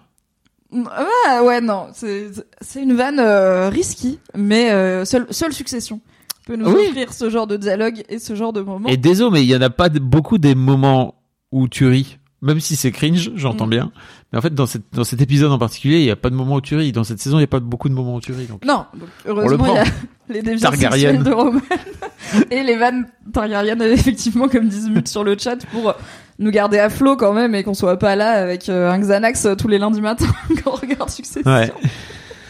Louis C K c'est un connard aussi, alors pourquoi pas. Oui oui non, c'est pas la question de est-ce que c'est un connard ou pas, c'est plus il est il a un humour euh, provoque, on va caustique. Dire. Il fait des vannes qu'on n'entend pas partout euh, en plus d'être pas une très bonne personne et euh, je sais pas s'il aurait osé en effet dans un de ses spectacles oui. euh, trop hâte que ma sœur accouche parce que la voir ça allait enfin elle était en public ça m'excite, tu vois, c'est genre oui. On est sur un niveau targaryen de la vanne. Je l'imagine euh, autant il a fait plein de vannes sur son rôle de père et sur euh, qui il est lui en tant que mec et en fait il creuse un peu le côté obscur. Alors effectivement, j'entends bien, hein, c'est compliqué de parler de Louis C K en deux mille vingt-trois, mais... Bah, Tammy Schmisch dit, Louis C K, c'est comme Roman, depuis, il ne me fait plus du tout rire, parce que Tammy Schmisch dit ouais. Un peu au-dessus. J'ai pas du tout trouvé ça drôle, maintenant que je sais que Roman, c'est un vrai connard. Ça m'a ultra dague. Et il y a ce truc aussi de, quand t'es dans ce truc de c'est plus des blagues. Oui. C'est plus dur de... Oui. Mais nous, on a trouvé ça marrant quand même. Bah oui, parce qu'en fait, pour moi, pour moi, en fait, ce qui est moins drôle, c'est les blagues sur les, les Noirs et les Juifs, qui fait d'ailleurs dans l'épisode de façon très explicite, mmh. Où tu comprends. Je, je me rends pas compte à quel point son côté fasciste fait de lui aussi potentiellement euh, un frère incestueux, quoi. Tu vois. Je... Ah oui, oui, non, je pense pas qu'il a, a un vrai désir sexuel envers Shiv. Mmh. Je pense pas qu'il y a un truc incestueux entre eux. Je pense juste que Roman est fucked up à plein de niveaux, oui. Et que il. Mais c'est aussi une. Je trouve aussi qu'il sexualise beaucoup, enfin, il a, en fait, il a un rapport misogyne aux femmes, et du coup, sexualiser Shiv, surtout à ce moment-là, c'est pas anodin, tu vois, il lui a pas, par exemple, genre, Kendall, il est gêné parce qu'il ose pas demander si c'est l'enfant de Tom, et c'est littéralement la question de tout le monde, tu vois, bien quand sûr. Roman, il demande, is it mine? Je me suis dit, c'est une trop bonne vanne, et c'est aussi une trop bonne façon d'amener la question, sans poser la question, mmh. Tu sais que tu peux pas demander à une femme qui te dit, je suis enceinte, une qui, parce qu'en plus, elle est encore officiellement mariée à Tom et tout, mais, la question peut se poser parce qu'ils sont oui. séparés, parce qu'ils sont en instance de divorce, bien et sûr. Parce qu'ils savent pas depuis combien de temps elle est enceinte non plus, donc ça peut bah être oui. genre bah ça fait trois semaines, tu vois, on sait pas. Donc Kendall il est gêné, mais il fait pas des vieilles vannes éclatées oui. comme Roman, mais personne lui dit bravo, personne lui dit félicitations, non. Personne lui dit est-ce que t'es contente, personne oui. lui dit comment tu le vis, c'est non. genre. Hein, c'est uh-huh. vraiment, c'est, c'est en ça tu vois où on voit vraiment la. L'évolution de leur relation depuis le début de la saison ou au début de la saison en tout cas ils faisaient en, ils faisaient en sorte de faire attention de faire semblant peut-être de prendre soin d'eux mais en même temps non enfin moi j'avais vraiment la sensation qu'ils essayaient de prendre soin de l'un de l'autre ils essayaient mais encore une fois ils savent contre pas aimer, contre Logan ouais. contre Logan parce que c'était ça aussi c'est-à-dire qu'ils étaient plutôt en union contre Logan donc euh, vas-y viens on prend soin l'un ça de l'autre voilà ça nous lie ensemble là où maintenant le daron n'est plus là euh, effectivement c'est c'est plus compliqué et mais ils sont nuls entre eux, en fait, c'est vraiment dramatique comme ils sont incapables de juste se montrer un peu de bienveillance et un peu de sympathie et un peu de... D'humanité, quoi. Il n'y en a vraiment pas un pour rattraper l'autre. Et d'ailleurs, quand Shiv et Roman euh, s'embrouillent parce qu'il est dégueulasse avec elle, euh, dans la voiture, Kendall, il dit, est-ce qu'on peut dire qu'aujourd'hui on est sympa? Est-ce qu'on peut dire qu'aujourd'hui c'est mmh. la journée funéraille et qu'on fait une trêve, une trêve funéraire et qu'aujourd'hui it's all about today? Ce qui est un peu ce qui s'était dit quand ils ont promis d'être co-P D G à trois, mais en fait, Shiv, t'inquiète, t'es pas sur le papier, mais t'inquiète, t'es là. Ils se sont dit, on le jure sur le jour où notre père est mort. Et on a vécu un vrai truc, genre, c'était vrai. Et là, c'est pareil. C'est vrai, c'est sincère. Et ils essayent, et en fait, ça a marché que le jour où leur père est mort. Bah oui. Et là, ils ont essayé de le refaire. Kendall, il a immédiatement trahi Roman et Shiv dans la, dans littéralement les vingt minutes qui ont mmh. suivi. Et là, bah, ils se disent, vas-y, on met ça de côté pour aujourd'hui, le jour des funérailles. Et alors, pour le coup, ça va pas trop s'embrouiller, euh, frontalement, entre gamins, parce qu'ils ont d'autres choses à gérer, mais ça va quand même se planter des couteaux dans le dos, euh, pendant tout l'épisode, quoi. Oui. Ils sont, ils sont plus capables, je pense, de faire la paix parce que, euh, ils ont plus d'ennemis communs et ils ont pas assez évolué pour se rendre compte que ils peuvent juste être leur propre personne pour aucune mmh. raison. Je sais pas ce que c'est, c'est cool. Ils arrivent à l'église où il va y avoir du coup la cérémonie et ils arrivent. Il euh, y a Jess qui les appelle en disant ouais le quartier il est bloqué, faut passer par un autre chemin, je vous drop ma localisation. Et ils ont quand même des manifestants qui tapent sur la voiture. Okay, donc il y a ce petit moment anxiogène. Et j'avoue, moi j'avais pas vu du tout la bande annonce ni rien, donc je savais pas. Et je me suis dit si ça se trouve, genre limite l'épisode de l'enterrement il y a pas d'enterrement parce qu'ils sont dans le chaos de ah, okay. ce qu'ils ont créé en faisant ouais. lire euh, Mencken et peut-être qu'ils vont être coincés par la manif. Et limite, je me suis dit, imagine tout l'épisode, c'est un huis clos dans la bagnole. Et je, je me suis auto-émée. Ah oui. Ah pas du tout. Mais c'était quand même un super épisode. Comme ce fameux moment où euh, Ken est coincé dans les bouchons pendant le fameux conseil d'administration où oui. il doit où il doit renverser son papa. Super, super. M D R. Et Roman, il lave un peu la main et Logan, il dit, j'espère que t'es en train de renifler ton aisselle, Romulus. Et il baisse la main si fort, oh non. Putain, c'est vrai. Ou même bah l'épisode Safe Room où il y a une menace potentiellement ouais. de terroristes à A T N et du coup ils sont confinés. Enfin, je me suis dit peut-être, tu vois, ça va être différentes localisations. Les gens sont coincés parce que Manhattan est devenu impraticable. Bon, au final non. Mais l'épisode nous rappelle quand même dès le début et très régulièrement que il y a des manifs, il y a des chaud. protestations dans les rues et tout. Euh, la retraite à soixante ans et la C G T sont présents et présentes. Jess, mais derrière, on sait, on sait pas qui sont ces manifestants. On sait pas si c'est des manifestants il y a une de gauche. Petite pa- au tout début, juste avant le, la répète de Roman, il y a une. Ah, ah oui. Il y a le chat. Le chat qui a planté ses griffes afin de rentrer. Oui, viens la maman. Dans. Non, s'il te plaît. Ah oh, putain, ok. C'est bon. Mon chat a des bonnes griffes et parfois il oublie de les rentrer. C'est bon. J'étais pas, je, je, j'étais pas prêt. Elle est partie maintenant. C'est pas bon. Juste un ça n'est pas mon kink. Donc j'allais dire, dans le début de l'épisode, juste avant le, la répète de Roman, il y a une mini pastille où il y a Shiv qui regarde la télé et la télé mm. dit qu'il y a euh, des protestations contre, plutôt contre Mencken. C'est donc A T N c'est... qui dit que c'est les... Non, parce que Shiv, elle regarde Pierce. Shiv, ah, elle regarde jamais A T N. Et alors A T N dit que c'est les... A T N dans le bureau Antifa, euh... de... Voilà, dans le oui, bureau de... Voilà. Donc euh, de Tom. On peut dire qu'il y a les deux camps qui s'affrontent, mm. certes, mais que, en tout cas, les protestations ont été... généré par cette, par non seulement l'élection potentielle de Mencken, mais aussi par ce flou. Ce truc de mmh. aucun camp ne sait qui a raison, donc ça peut être monté en épingle et ça peut déraper vite, ce qui est, bah, une, un des sujets de l'épisode précédent de, en fait, c'est risqué ce qu'on est en train de faire, quoi. Ça peut mettre le feu aux poudres. Speaking of l'élection de Mencken, Jess attend Kendall et il lui dit, écoute, tu me mets un rendez-vous dans mon agenda en début de semaine avec un avocat spécialisé en divorce et en garde d'enfants parce que je veux la garde. Mmh. Déjà, c'est quel niveau de move de connard de faire ça? De ses enfants qu'il n'a pas vus depuis au moins six mois. Et aussi, évidemment, en se rendant, en ouvrant son agenda, ce qui, je pense, ne fait pas très souvent lui-même. Je pense que c'est plutôt Jess qui lui rappelle ce oui. qu'il a à faire. Il se rend compte que, tiens, j'ai un one-to-one avec Jess euh, mardi, c'est quoi? Que j'ai. Et il décide de pas lâcher l'affaire. Bah oui. Parce que, en fait, plutôt que de juste laisser aller, il cherche à savoir à tout prix, et en fait, elle lui dit, non, t'inquiète, t'inquiète, t'inquiète. Elle essaie de noyer le poisson, parce qu'elle se dit, est-ce que c'est vraiment le bon moment? Non. Oui. Elle, elle euh, sait ce qu'elle veut lui dire, et elle voilà. est là, oh, t'inquiète. Vas-y, on verra ça au moment venu, pas, pas, pas le jour de l'anniversaire de, de, de l'anniversaire. De l'enterrement. de l'enterrement de la mort de papa et tout, tu vois. Et, et en fait, il finit par lui faire cracher le morceau. Où effectivement elle, elle, essaie, elle essaie de le dire de façon très diplomate. Oui. Voilà. Elle dit que il est temps. Il l'a toujours soutenu dans ses ambitions et sa carrière et qu'il est temps pour elle de passer à autre chose et que voilà.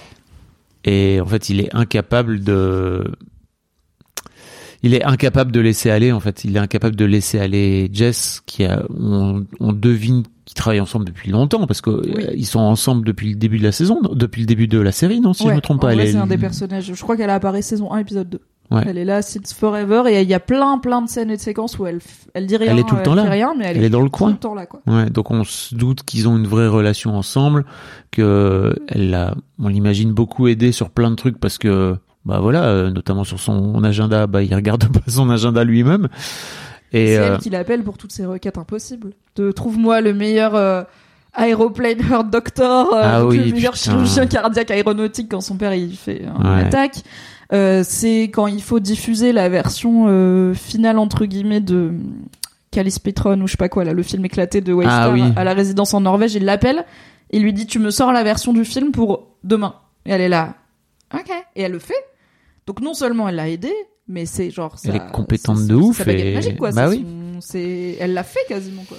Et je comprends que je comprends que lui se dise ah bah non j'ai pas envie de te perdre parce que l'air de rien euh, c'est cool de t'avoir à mes côtés. Il lui dit pas ça comme ça bien sûr mmh. parce que ça serait vachement cool de oui. d'ouvrir son cœur et d'être vulnérable et de dire tu sais en fait je sais pas trop ce qui t'inquiète ce qui est compliqué pour toi et tout mais peut-être on peut en discuter.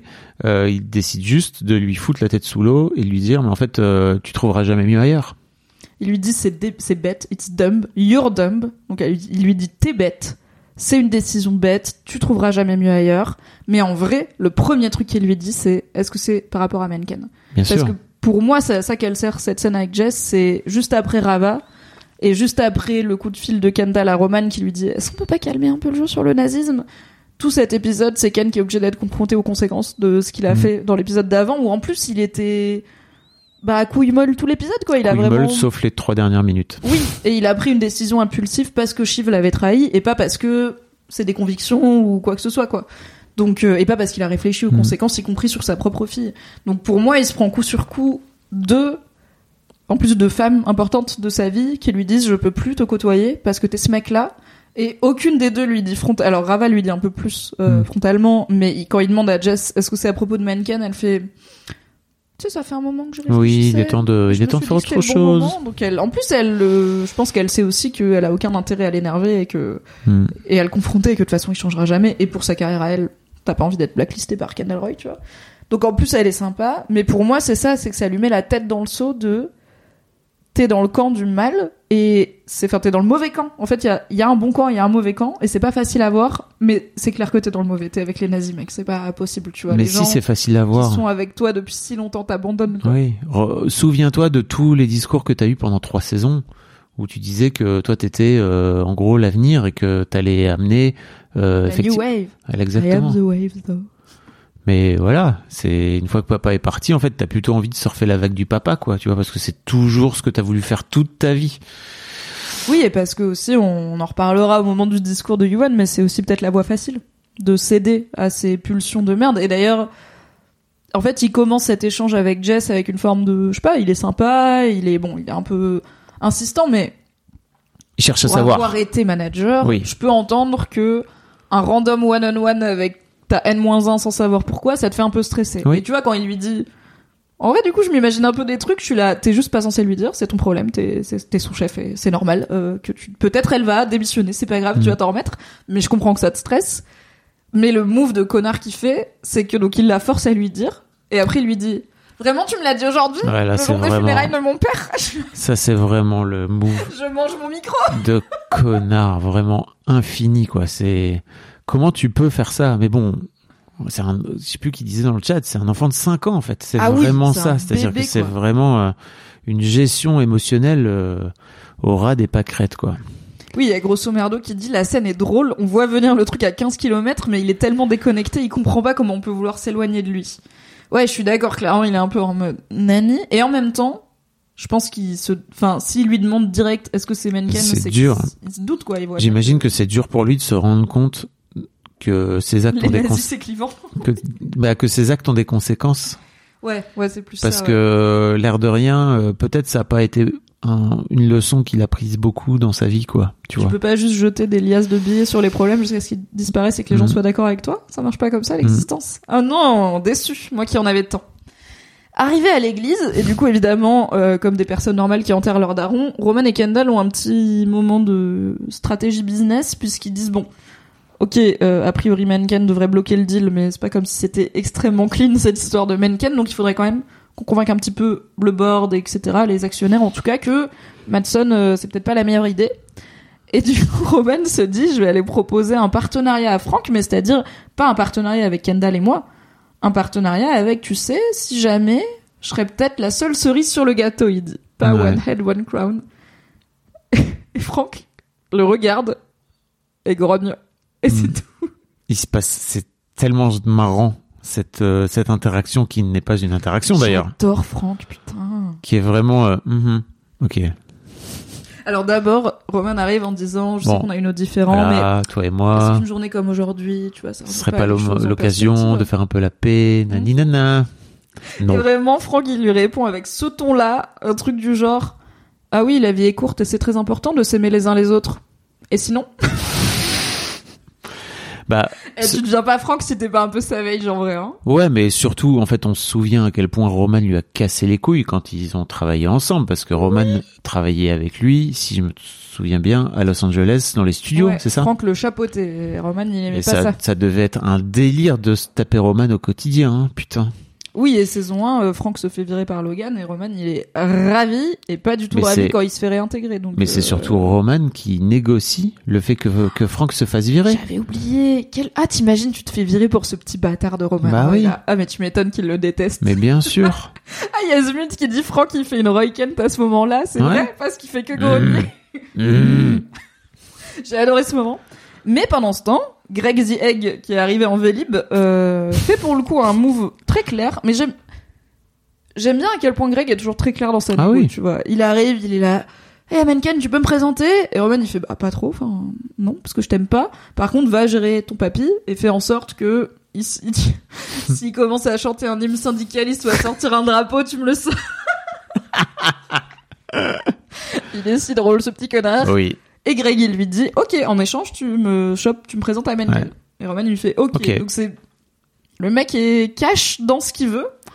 Euh, et... Tamish le Franck, c'est le c'est le parrain de Kendall, pas oui. celui de Roman, pour pas remettre un Roman, peu de non, non, non. justement. Il y a pas vraiment de. Précis. Voilà. On ne sait pas qui est le parrain de. Enfin, du coup, Franck, c'est le parrain de Kendall. Jerry, c'est la marraine de Shiv. À ton avis, c'est qui le parrain de Roman?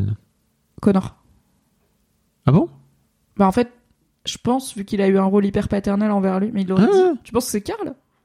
Je sais pas, mais je me disais vraiment dans le trio, c'est. Mais, ouais, mais il reste que Karl, il est dégueulasse, donc ça se tient. Mais je pense qu'il l'aurait quand même mentionné une fois ou deux. Peut-être Hugo? Non, il est pas là depuis non, assez, longtemps. Là assez longtemps. Ah, peut-être Moleste. Arrêtez! Ah! Pas bête. Z... Non, mais après les implications, t'imagines? Genre... Bah. Ah, possible néanmoins. Bah, euh, comment on devient Roman?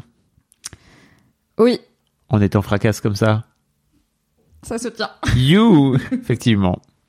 Ah, on, on envoie un bisou à Adérisoire qui dit « Je passe juste dire bonjour et j'adore ces débriefs incroyables, mais je suis au boulot. J'écouterai la rediffusion. » Bisous, bon courage merci au boulot. Beaucoup. Et merci beaucoup d'être fidèle euh, au poste chaque semaine. Ça serait étonnant que Logan ait oublié de lui fournir un, un parrain. Oui, surtout Jim que Jim. Oui, je pense qu'il en dans a la un, tradition catholique que, en plus, voilà. Euh, voilà. C'est quand même un épisode qui nous rappelle que Logan était quand même catholique. Bien euh, catho. Bien catho. En tout cas, de façade, à défaut d'y croire à fond. Euh, puisqu'on savait qu'il croyait pas à l'au-delà, le paradis, tout ça. Euh, puisqu'il en a parlé avec son very best pal euh, Colin. Mais je pense qu'il y avait un, il y avait un parrain pour Roman. Mister Malik nous dit, je pense pas qu'il est mentionné, donc. Non. We will. On est d'accord. Never know. Caroline arrive et vient dire bonjour à Kendall et Shiv. Ouais. Et se rend compte de quelque chose. Quelqu'un dans le chat tout à l'heure disait, bah, Shiv, elle l'a annoncé à Caroline, c'est un bien grand mot. Bon, oh. C'est pas qu'elle a pas voulu, elle a pas eu le temps.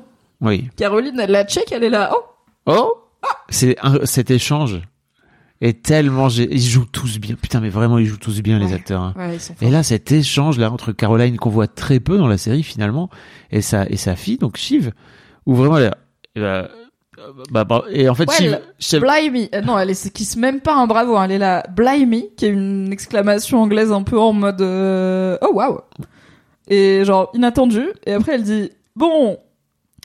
Bon, bon.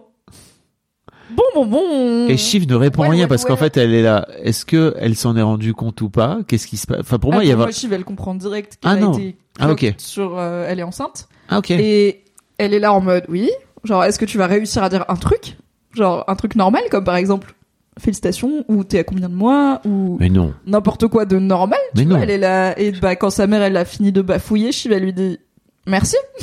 Ce qui est un peu une façon de lui dire, tu mais n'as pas dit le truc que tu souvenons-nous de cette fameuse discussion entre Caroline et sa fille euh, dans la saison dernière, euh, pendant bah, son mariage. Dernière discussion, a priori. Voilà, où elle je disait en fait... s'appelle beaucoup. Non. non, non, où elle, en fait Caroline effectivement dit à sa fille, euh, deviens, deviens pas maman, quoi, tu vois, t'es pas faite pour ça et moi j'aurais pas dû faire ça. Oui. Et du coup, elle dit à sa mère euh, merci et sa mère lui dit exactement. Ce qui est... Oh là là... La glacialité de cette personne. Et Tapir nous rappelle une autre excellente punchline qu'on doit à Shiv du coup dans l'épisode où quand elle voit sa mère arriver, elle dit « Ah, je me disais que j'avais entendu des hurlements de dalmatiens. » Pick shit. Oh là là.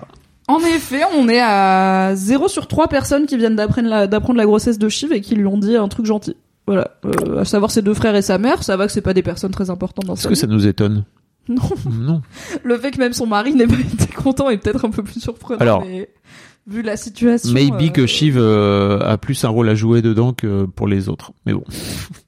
Dans le oui. fait que, dans le fait que Tom l'ait pas, l'ait pas accueilli comme il aurait pu l'accueillir. Oui, bah après le fait de l'avoir après, vous allez en... de son héritage euh, au moment où elle est tombée enceinte était ah là aussi là. Un facteur alors qu'il pensait qu'il avait une raison et tout. Ouais.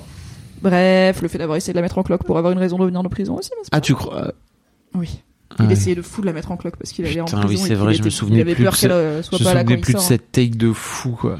Ah, mais heureusement, la J'ai... situation est sauvée par Peter Mannion, nouveau compagnon oh. de Caroline, qui arrive en disant « Daddy's here !» Franchement, ses funérailles, c'est all banger all the time, quoi. Mais bien sûr. Est-ce que, est-ce que euh, putain, en fait, ce, le nom de cet acteur me disait quelque chose. Il est vingt et une heures vingt et une. Les heures miroirs. Oh toi. Quelqu'un pense à toi. Euh... Je pensais que tu notais qu'on n'était vraiment pas très avancé dans l'épisode. Alors oui, pour déjà. une heure vingt de podcast. Oui, mais... déjà, ça, effectivement, qu'est-ce qu'on en a à foutre? Il y a des mais timings dans la vie. Ceci dit, euh, ce mec, je me disais qu'il Le, le, la saison précédente, quand on le voit pendant le mariage et tout, je me disais, il me fait penser à quelqu'un, mais j'avais plus en tête. Et en fait, est-ce que t'as vu Preacher? T'as pas vu Preacher, toi? Si, j'ai vu Preacher, bien sûr, j'ai vu Preacher. Je sais que c'est, c'est le chien. Putain, mais j'ai mis longtemps. Non, c'est le nazi. C'est le nazi? Oui. Mais c'est dans la saison avec le chien. C'est Airstar. Airstar et c'est... Steel Martin nous rappelle aussi dans le chat qu'il joue dans The Crown. Ah bon? Et le méchant nazi dans Preacher. Oui. Putain. Comment il s'appelle cet acteur? Euh, Pip. Quitte à en parler, autant lâcher le blaze quand même. Pip Torrance. Incroyable, non, qui est donc chauve dans, The Pre- dans Preacher. Oui, crâne euh, rasé, crâne rasé, rasé, euh, rasé de ouf. Bah, nazi, vous voyez, nazi euh, très à droite, même pour les oui, nazis, quoi. Qui a un rôle génial de méchant, franchement ultra golden. Et c'est vrai que euh, il joue très très bien son son rôle de. C'est quoi en fait? C'est un gratteur, quoi. Tu sens vraiment oui. que le mec il vient. Bah, Logan l'a appelé le seat sniffer, ah, le p... renifleur de siège, quoi. Enfin, le... il vient te renifler le cul et ouais. même sa propre femme se moque de lui en disant il est venu avec son carnet à autographe. Enfin, elle, ah, ouais. elle sait que c'est un, un, un arriviste, oui. un parvenu, voilà. et que il accorde de l'importance. À un moment, elle dit c'est un labrador qui se roule dans une pile de sénateurs. Oh là là, mais vraiment. L'écriture, Succession. Oui. Et euh, ça fait partie de sa... Enfin, ça a l'air d'être son trait de personnalité principal. C'est un, c'est un pique-assiette. Ouais. Il est un gratteur de fame et il veut avoir des titres de l'ordre, et cetera. Ce qui était la négo de fin de saison trois, puisque Souvenons-nous. Logan euh, lui a filé euh, un titre de l'ordre en échange de trahir... Enfin, de la couper, couper l'herbe sous le pied de ses enfants. Disons, pour être honnête. Mattson est à l'enterrement. Oui. Et euh, on a une... On a quand même ce plot euh, qu'on n'a pas évoqué que... Shiv l'a convaincu de dévoiler le fait que ces chiffres en Inde ouais. ne tiennent pas parce que rappelons qu'il y a une seule Inde et pas deux, malheureusement. Hélas, ce qui aurait arrangé Mattson. Je pense qu'il a cherché, il était à... il n'y en a qu'une. Non, il n'y en a qu'une. Hein. Euh, parce qu'elle est dans l'idée que entre le bruit médiatique du rachat, des funérailles, des élections, et cetera, ça va noyer un petit peu le poisson. Et a priori, je peux elle dire a... un truc positif sur Shiv. Elle a raison. Eh oui, elle est pas si mauvaise des fois dans son taf. Et puis dans, oui, elle est, elle vient de la com, n'oublions pas, elle vient des, des relations publiques, euh, voilà quoi. Elle sait sentir le vent des médias et le fait de posséder un des médias principaux des États-Unis ne fait pas de mal, je mmh. pense, pour ce qui est de contrôler le, le narratif, comme on dit. Et du coup, elle est rejointe, elle est là. Donc, lui, alors lui, il vient à l'enterrement de Logan avec Oscar, Eba, et cetera. J'étais là, mais vous êtes si à moi ou enfin, qu'est-ce qu'ils font là, eux, tu vois? Enfin, qui je... Eba la dire comme. De Mattson, qu'est-ce qu'elle fout aux funérailles de Logan non, qui, à, à mon avis, désolé, sont sur liste quand même. Tu vois, oui. c'est pas euh, l'église, c'est un lieu public, tout le monde rentre. Je pense qu'il faut des, faut une invite quand même. Bah ouais. Je ne sais pas ce qu'ils font là, mais ils sont là. À bon. la limite, bon, t'as tout Mattson... Hugo et tout, mais ils ont bossé pour Logan, oui, ça se tient. Voilà. Tu vois, là, c'est vraiment. Euh... Mattson, moi, je l'entends, mais. Mattson et à la limite Oscar. Mm. Tu vois, son... il a un plus un peut-être aux funérailles, mais là, bon, ils sont trois quatre. Et euh, Shiv mentionne une petite idée à Mattson qui est tiens. Vu que Mencken, ça a l'air potentiellement là pour rester et que euh, il a promis aux deux débiles de bloquer le deal, peut-être que toi et moi, on peut s'en sortir si tu lui promets un P D G américain, ce qui, comme c'est un gros euh, nationaliste, pourrait lui plaire et adoucir les différences culturelles entre euh, l'Europe et les États-Unis. Et euh, il se trouve que Shiv Roy est américaine. Mais alors... ce serait pas une bonne candidate pour mais le poste. Bien sûr, ça. Et il est là. Mais il paraît qu'elle est en cloque. Et j'étais en mode... Comment il sait? À part la réponse simple qui est ça se voit, parce que dans cet épisode ça se voit plus qu'en vrai, mais comme l'actrice était vraiment enceinte, donc c'est trop dur de savoir oui. à quel point ça se voit et tout. Parce que et... n'oublions pas que là, en gros, il s'est passé une semaine depuis le début de la saison. Oui. Entre si le début la réponse la... Voilà. c'était ça se voit, bah ça se voit depuis, ça se voit... depuis l'épisode un, du coup, fondamentalement. Euh, donc... Alors que, que dit sur Shiv, enfin sur l'actrice, sur Sarah Snook, ça se voit beaucoup plus. On sent oui. qu'il s'est passé quelques semaines de tournage, même s'ils ont tourné super vite, si je me trompe pas, le, globalement le. Ah, c'est possible. J'ai pas. Euh, j'ai, mais il y avait quand même beaucoup de lieux différents. Là, j'entendais dans un podcast qu'ils euh... l'ont tourné sur quatre jours cet épisode. C'est taré. Ouais. Mais en même temps, c'est il y a six cents figurants, un truc comme ça. Genre il y a tellement de monde. Dingo. Euh, donc. Euh, oui, comment il le sait? Comment il le sait? Qui lui a dit? Parce que là, à ce moment-là, il y a Tom qui sait. Il y a Kendall, Roman. Alors pour moi, c'est Greg. Caroline. C'est... Pour moi, c'est Greg. Ok. Pour ouais, moi, c'est sèche, Tom. Tom l'a yes. dit à Greg. Mmh. Voilà. Ça se tient. J'avais vu une hypothèse sur Reddit où c'était peut-être Hugo euh, donc le Hugo. Qui est de plus en plus le numéro deux de Kendall, parce que on sait à un moment qu'il parle à Eba, puisque à la fin il vient dire à Kendall j'ai entendu ah oui. machin Mattson et tout, donc euh, peut-être qu'ils ont fait un échange d'infos, tu vois, de je suis enceinte, c'est une bonne info à avoir, et euh, Mattson y réfléchit à un P D G américain, c'est une bonne oui. info à avoir parce que ça pourrait euh, convaincre Mencken et du coup ne pas bloquer le deal et blablabla blablabla. Vous voyez les bails business. Et qu'est-ce que t'as pensé de cette petite tentative de négo de la part de Shiv ? C'est pas toujours son fort, hein, son point fort, je suis d'accord, la négo. Cette petite discussion de « mais bah. moi j'ai entendu que... »« Mais oui, mais il paraîtrait que... » Tout ça, de, on dit les choses euh, plus ou moins clairement. Mais, et c'est à ce moment-là donc, qu'elle lui dit euh, « Non mais tu sais, euh, moi genre je vais prendre deux jours et demi de congé mat et je vais repartir quoi. Mm. » Et... trente-six heures de congé mat, c'est ça. Césarienne de vanité, elle dit, parce qu'en gros je vais pas la coucher par voix basse, évidemment je suis trop égocentrique et superficielle, donc césarienne, et euh, je la confie à des nounous et puis ciao quoi. Mmh. Bah ça en dit long sur, euh... sur... ça en dit long sur à quel point Shiv va prendre son rôle de mère à cœur quoi, c'est-à-dire que... Mais est-ce que tu penses qu'elle le pense ? Est-ce que tu penses qu'elle est sincère ? Moi, je pense que c'est le seul truc qu'elle peut dire dans cette situation. Ah, alors... Elle est obligée de jouer la meuf qui va pas s'occuper de son gosse. Alors, je suis d'accord. Et d'un autre côté... Euh, mais tu sais, un peu comme Rachida Dati qui avait été ultra critiquée parce qu'elle était revenue... Je crois qu'elle était au gouvernement à l'époque. Et en fait, elle avait été, euh, elle avait, euh, euh, été enceinte, accouchée. Et en gros, euh, genre trois jours plus tard, elle était re- de retour au ministère, en fait. Et il y avait eu tout un débat. Mais bien sûr, en fait, que les femmes... Bon, aucune possibilité de faire autrement.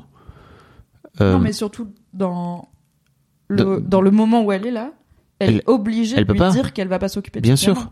Mais donc, ça veut pas dire qu'elle compte vraiment pas qu'elle s'occuper veut le de faire. Gamin, tu vois ce que je veux dire ? Genre, elle a pas le job encore, donc elle dit t'inquiète, euh, je vais grave faire le job et pas m'occuper de mon gamin parce qu'elle a rien signé, mais peut-être le jour où elle a signé, elle fait le job, tu vois. Enfin, elle, elle s'occupe de son gamin. Non, je crois pas. Pour moi, c'est aussi une bonne façon de pas se pencher sur cette maternité qu'elle fuit en fait mmh. depuis le début de la saison. On le voit d'ailleurs qu'elle, mmh. tu vois, elle picole, euh, elle prend un verre de champagne. Ouais, c'est... elle boit une gorgée de champagne. Non, non, mais Tom la regarde en mode, oui, ok, qu'est-ce qui se passe, machin. Elle la boit exprès pour le faire chier. Voilà.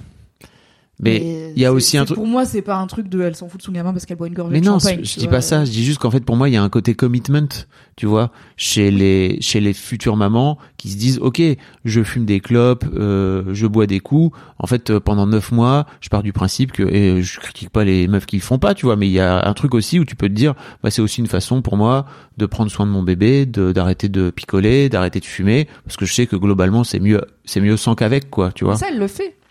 Genre elle boit pas, elle fume pas et tout. Elle boit une gorgée de champagne comme un power move envers Tom. Oui, oui. Je pense okay. pas qu'on peut. Ouais, j'avoue. Moi je sais pas comment elle se projette dans cette maternité. Je pense qu'elle se projette pas parce que je pense qu'elle le met sous le tapis et que c'est pour ça qu'elle est toute seule avec l'idée depuis ouais. le début de la saison. Miskine, c'est que elle sait vraiment pas ce qui va se passer. Mais je pense que quand elle dit ça à Mencken, c'est pas forcément, pardon, c'est pas forcément un signe de je veux pas m'occuper de mon gamin. C'est et je vais vraiment pas le faire et je suis, j'ai trop hâte de le filer à une nounou et d'avoir juste un genre de trophée que je peux montrer en disant regardez j'ai fait un enfant. Je pense juste que là, dans la situation professionnelle mmh. où elle est, à part dire « je ne veux pas le job, je vais m'occuper de mon gamin », la seule façon qu'elle a d'avoir le... La Bien seule sûr. réponse qu'elle peut apporter à « il paraît qu'elle est enceinte », qui est quand même, rappelons-le, pas un truc qui devrait rentrer en ligne de compte quand t'envisages d'embaucher une personne pour un job, tu vois, parce qu'au début, il lui dit « elle manque d'expérience », et ça, c'est vrai, tu vois, oui. c'est legit, elle a pas d'expérience dans le milieu et tout. Et ensuite, c'est juste, il paraît qu'elle est enceinte. Bah ok, qu'est-ce que tu veux que je réponde à ça, connard, j'ai pas l'avorté devant toi, je suis à cinq mois, tu vois, donc oui, elle est enceinte. Et bah du coup je vais pas m'occuper de mon gamin et plutôt venir travailler pour toi, qu'est-ce que tu veux qu'elle lui dise d'autre ? Ouais c'est vrai, mais je, je, tu vois je sais pas non plus s'il y a pas un truc de... Euh, c'est aussi une bonne façon de d'esquiver le truc et de en fait se mettre aussi dans les choses de papa, parce qu'en oui. fait c'est toujours bah, ça le truc. Je suis d'accord avec toi que pour le coup si elle a le job de P D G elle le prend et pour le coup elle va faire cette prophétie autoréalisatrice où elle va vraiment abandonner son gamin et mmh. pas s'en occuper comme littéralement Kendall le fait alors qu'il ouais. est même pas P D G. Ça l'a pas empêché. Donc j'entends que et alors French Fry dit toutes les vannes qu'elle fait depuis le début de l'épisode, ça fait quand même beaucoup pour qu'il y ait pas un fond de vérité. Et même ouais, y a pas mal de elle est pas épanouie par rapport non, à cette grossesse. C'est pas c'est ce pas un truc que euh... qui... enfin, j'ai vu des femmes enceintes plus épanouie dans leur grossesse. J'espère quoi. Comment, par exemple, la mère de tes enfants oui, était un peu plus. Elle était à fond. Pour n'en citer qu'une, euh, oui. parmi toutes les femmes enceintes, voilà. Euh, ouais, Walid nous dit, je pense qu'elle réalise pas encore, elle est un peu dans le déni, mais Ada Orardo nous rappelle pourquoi elle choisit de garder son enfant. Et euh, oui, et Tamish nous dit, je pense qu'elle est sincère en disant qu'elle a pensé à l'avortement et qu'elle ne l'a pas fait, donc elle y a réfléchi quand même. Mm. C'est vrai que pour le coup, on n'a pas l'idée de, elle a appris la grossesse hyper tard, elle a ouais. pas eu le choix, a priori. elle a quand même décidé de le garder pour une raison qu'on ne connaît pas exactement. Mais euh, c'est intéressant que Mattson ait l'info et qu'elle soit obligée de rentrer ça du coup dans son argumentaire bah oui. euh, de négo. C'est ah. le début des funérailles. Mmh. Le cercueil arrive. Je crois qu'ils disent à un moment genre « He's in the box and ready to go ». Je crois que c'est Greg qui dit ça. Ouais. Euh, et Greg se rend compte que Tom va être en retard et, lui ra- et Tom lui raccroche au nez. Du coup, il se dit bah, s'il est en retard, il va pas pouvoir être euh, Willman. Ouais. Donc, il y a cette mini négo sur qui remplace euh, Tom. Alors, en, pas en porteur de cercueil, mais en l'équivalent. En, quoi, en, en Willman, quoi, ouais, c'est ça. Du cercueil. Ouais. Qui c'est qui se présente comme candidat ? Bah, c'est le gars qui venait voir Daddy, quoi. Le, le, le fameux qui a quoi ? On a besoin d'aide, on a besoin d'une main. Oui, c'est moi. Avec tu grand plaisir. Le pair of hands. Il est trop chaud. Et Greg avec Apple. En fait, il y a un truc de. J'ai je me suis fait la réflexion. Je me suis dit, je suis pas sûre qu'on voit souvent les personnages mentir aussi frontalement que quand Greg il dit non mais Tom vient de me proposer de prendre ce rôle. Et je suis là, c'est vraiment pas vrai, quoi. Et je, peut-être c'est naïf ou quoi, mais j'ai l'impression que c'est beaucoup de sous-entendus, de te laisser penser que et tout. Là, c'est full on mensonge. Tom m'a dit de le faire et je suis là, bah, il a raison. Personne va vérifier, tu mais vois. Mais bien genre. Sûr. En fait, c'est comme ça c'est que trop Greg. Bien se placer, quoi. C'est comme ça que Greg évolue depuis le début de ces quatre, sé... de cette série, en fait, de ces quatre saisons. C'est ouf. Mister Malik dans le chat nous dit Logan aussi mentait aussi frontalement. C'est vrai. Donc, euh... sans aucun problème. Greg égale Logan deux point zéro. Alors que globalement, c'est vrai que les enfants le font peu. Ils sont plutôt en mode sneaky sneaky, quoi. Oui. Par derrière. Bah, on a vu dans l'épisode précédent que quand Shiv a dû mentir en frontal, elle l'a Nul. Pas très bien fait. Oui. Et que quand ça a été révélé, c'était vraiment genre mais tu nous as menti. Je suis là, mais vous le faites tout le, le temps. Vous le faites tous. Mais c'est plutôt de l'omission, du euh, oui. t'inquiète, t'inquiète, on gère, et au final, pas du tout. Mais comme c'est le début de l'enterrement, il faut s'installer dans les rangs pour la cérémonie. Oh. Et quelqu'un décide d'aller oui. chercher deux trois personnes dans les différents rangs oh là et là. De les emmener avec elle au premier rang. Donc Caroline, à ce oui. moment-là, se pointe et va chercher. On l'attendait. Elle est oui. de retour. Kerry. Quand je te dis que j'ai criax, j'ai mis pause, j'ai fait yeah, Kerry. sept heures quarante-cinq du matin, toute seule devant ma télé. Bien, j'étais vraiment yeah, Kerry, putain. Petite pensée pour Nodus qui partage la vie avec cette personne. Ça va, il dort, mais il dort. Ça va. Je, pas, je peux pas le spoiler, il dort. Et qui va chercher donc cette fameuse Sally Anne qu'on ne connaissait pas mais dont on avait entendu parler. C'est toi qui m'as rappelé que ouais. il la mentionne dans dans les saisons précédentes. Il oui. mentionne son prénom. Alors je l'avais moi cent pour cent oublié. Pour le coup, j'avais zéro ref, mais il la mentionne un peu comme Rose une ou deux fois, notamment à un moment où ils évoquent euh, est-ce qu'on va se remettre du scandale des croisières. Euh, Karl et Frank évoquent plein de scandales différents que Waystar a traversé bah, avec cette, ce ton de vieux marin briscard ouais. là, et ils mentionnent notamment le Black Cloud After Sally Anne. Donc on sait pas du tout à quoi ça fait référence et en plus le scandale des croisières c'est aussi une histoire d'agression sexuelle, de même de personnes décédées et tout, donc euh, on sait pas. Et là on apprend que Sally Anne c'était la Kerry de Caroline. De Caroline il y a vingt ans quoi. La meuf avec qui Logan l'a trompée, voilà. qui probablement bossait avec lui aussi quoi, ouais. parce que ça a l'air d'être un, et, un pattern. Oui, et petit moment de sororité, assez rare quand même, dans Succession pour être noté, c'est que Caroline décide de finalement refaire le lien entre Kerry et Marcia. Oui, alors alors déjà deuxième ah. détail sur Sally Anne que Zmud a rappelé dans le chat, l'actrice qui joue Sally Anne, c'est la vraie femme de Brian Cox. Quoi ? Ah les génies putain. Elle a pas de line ni rien, tu vois, c'est pas une non actrice mais enfin je sais pas si c'est une actrice peut-être, j'ai pas vérifié si elle est comédienne de métier mais là elle dit rien et tout, mais c'est la vraie femme de Brian Cox. Incroyable.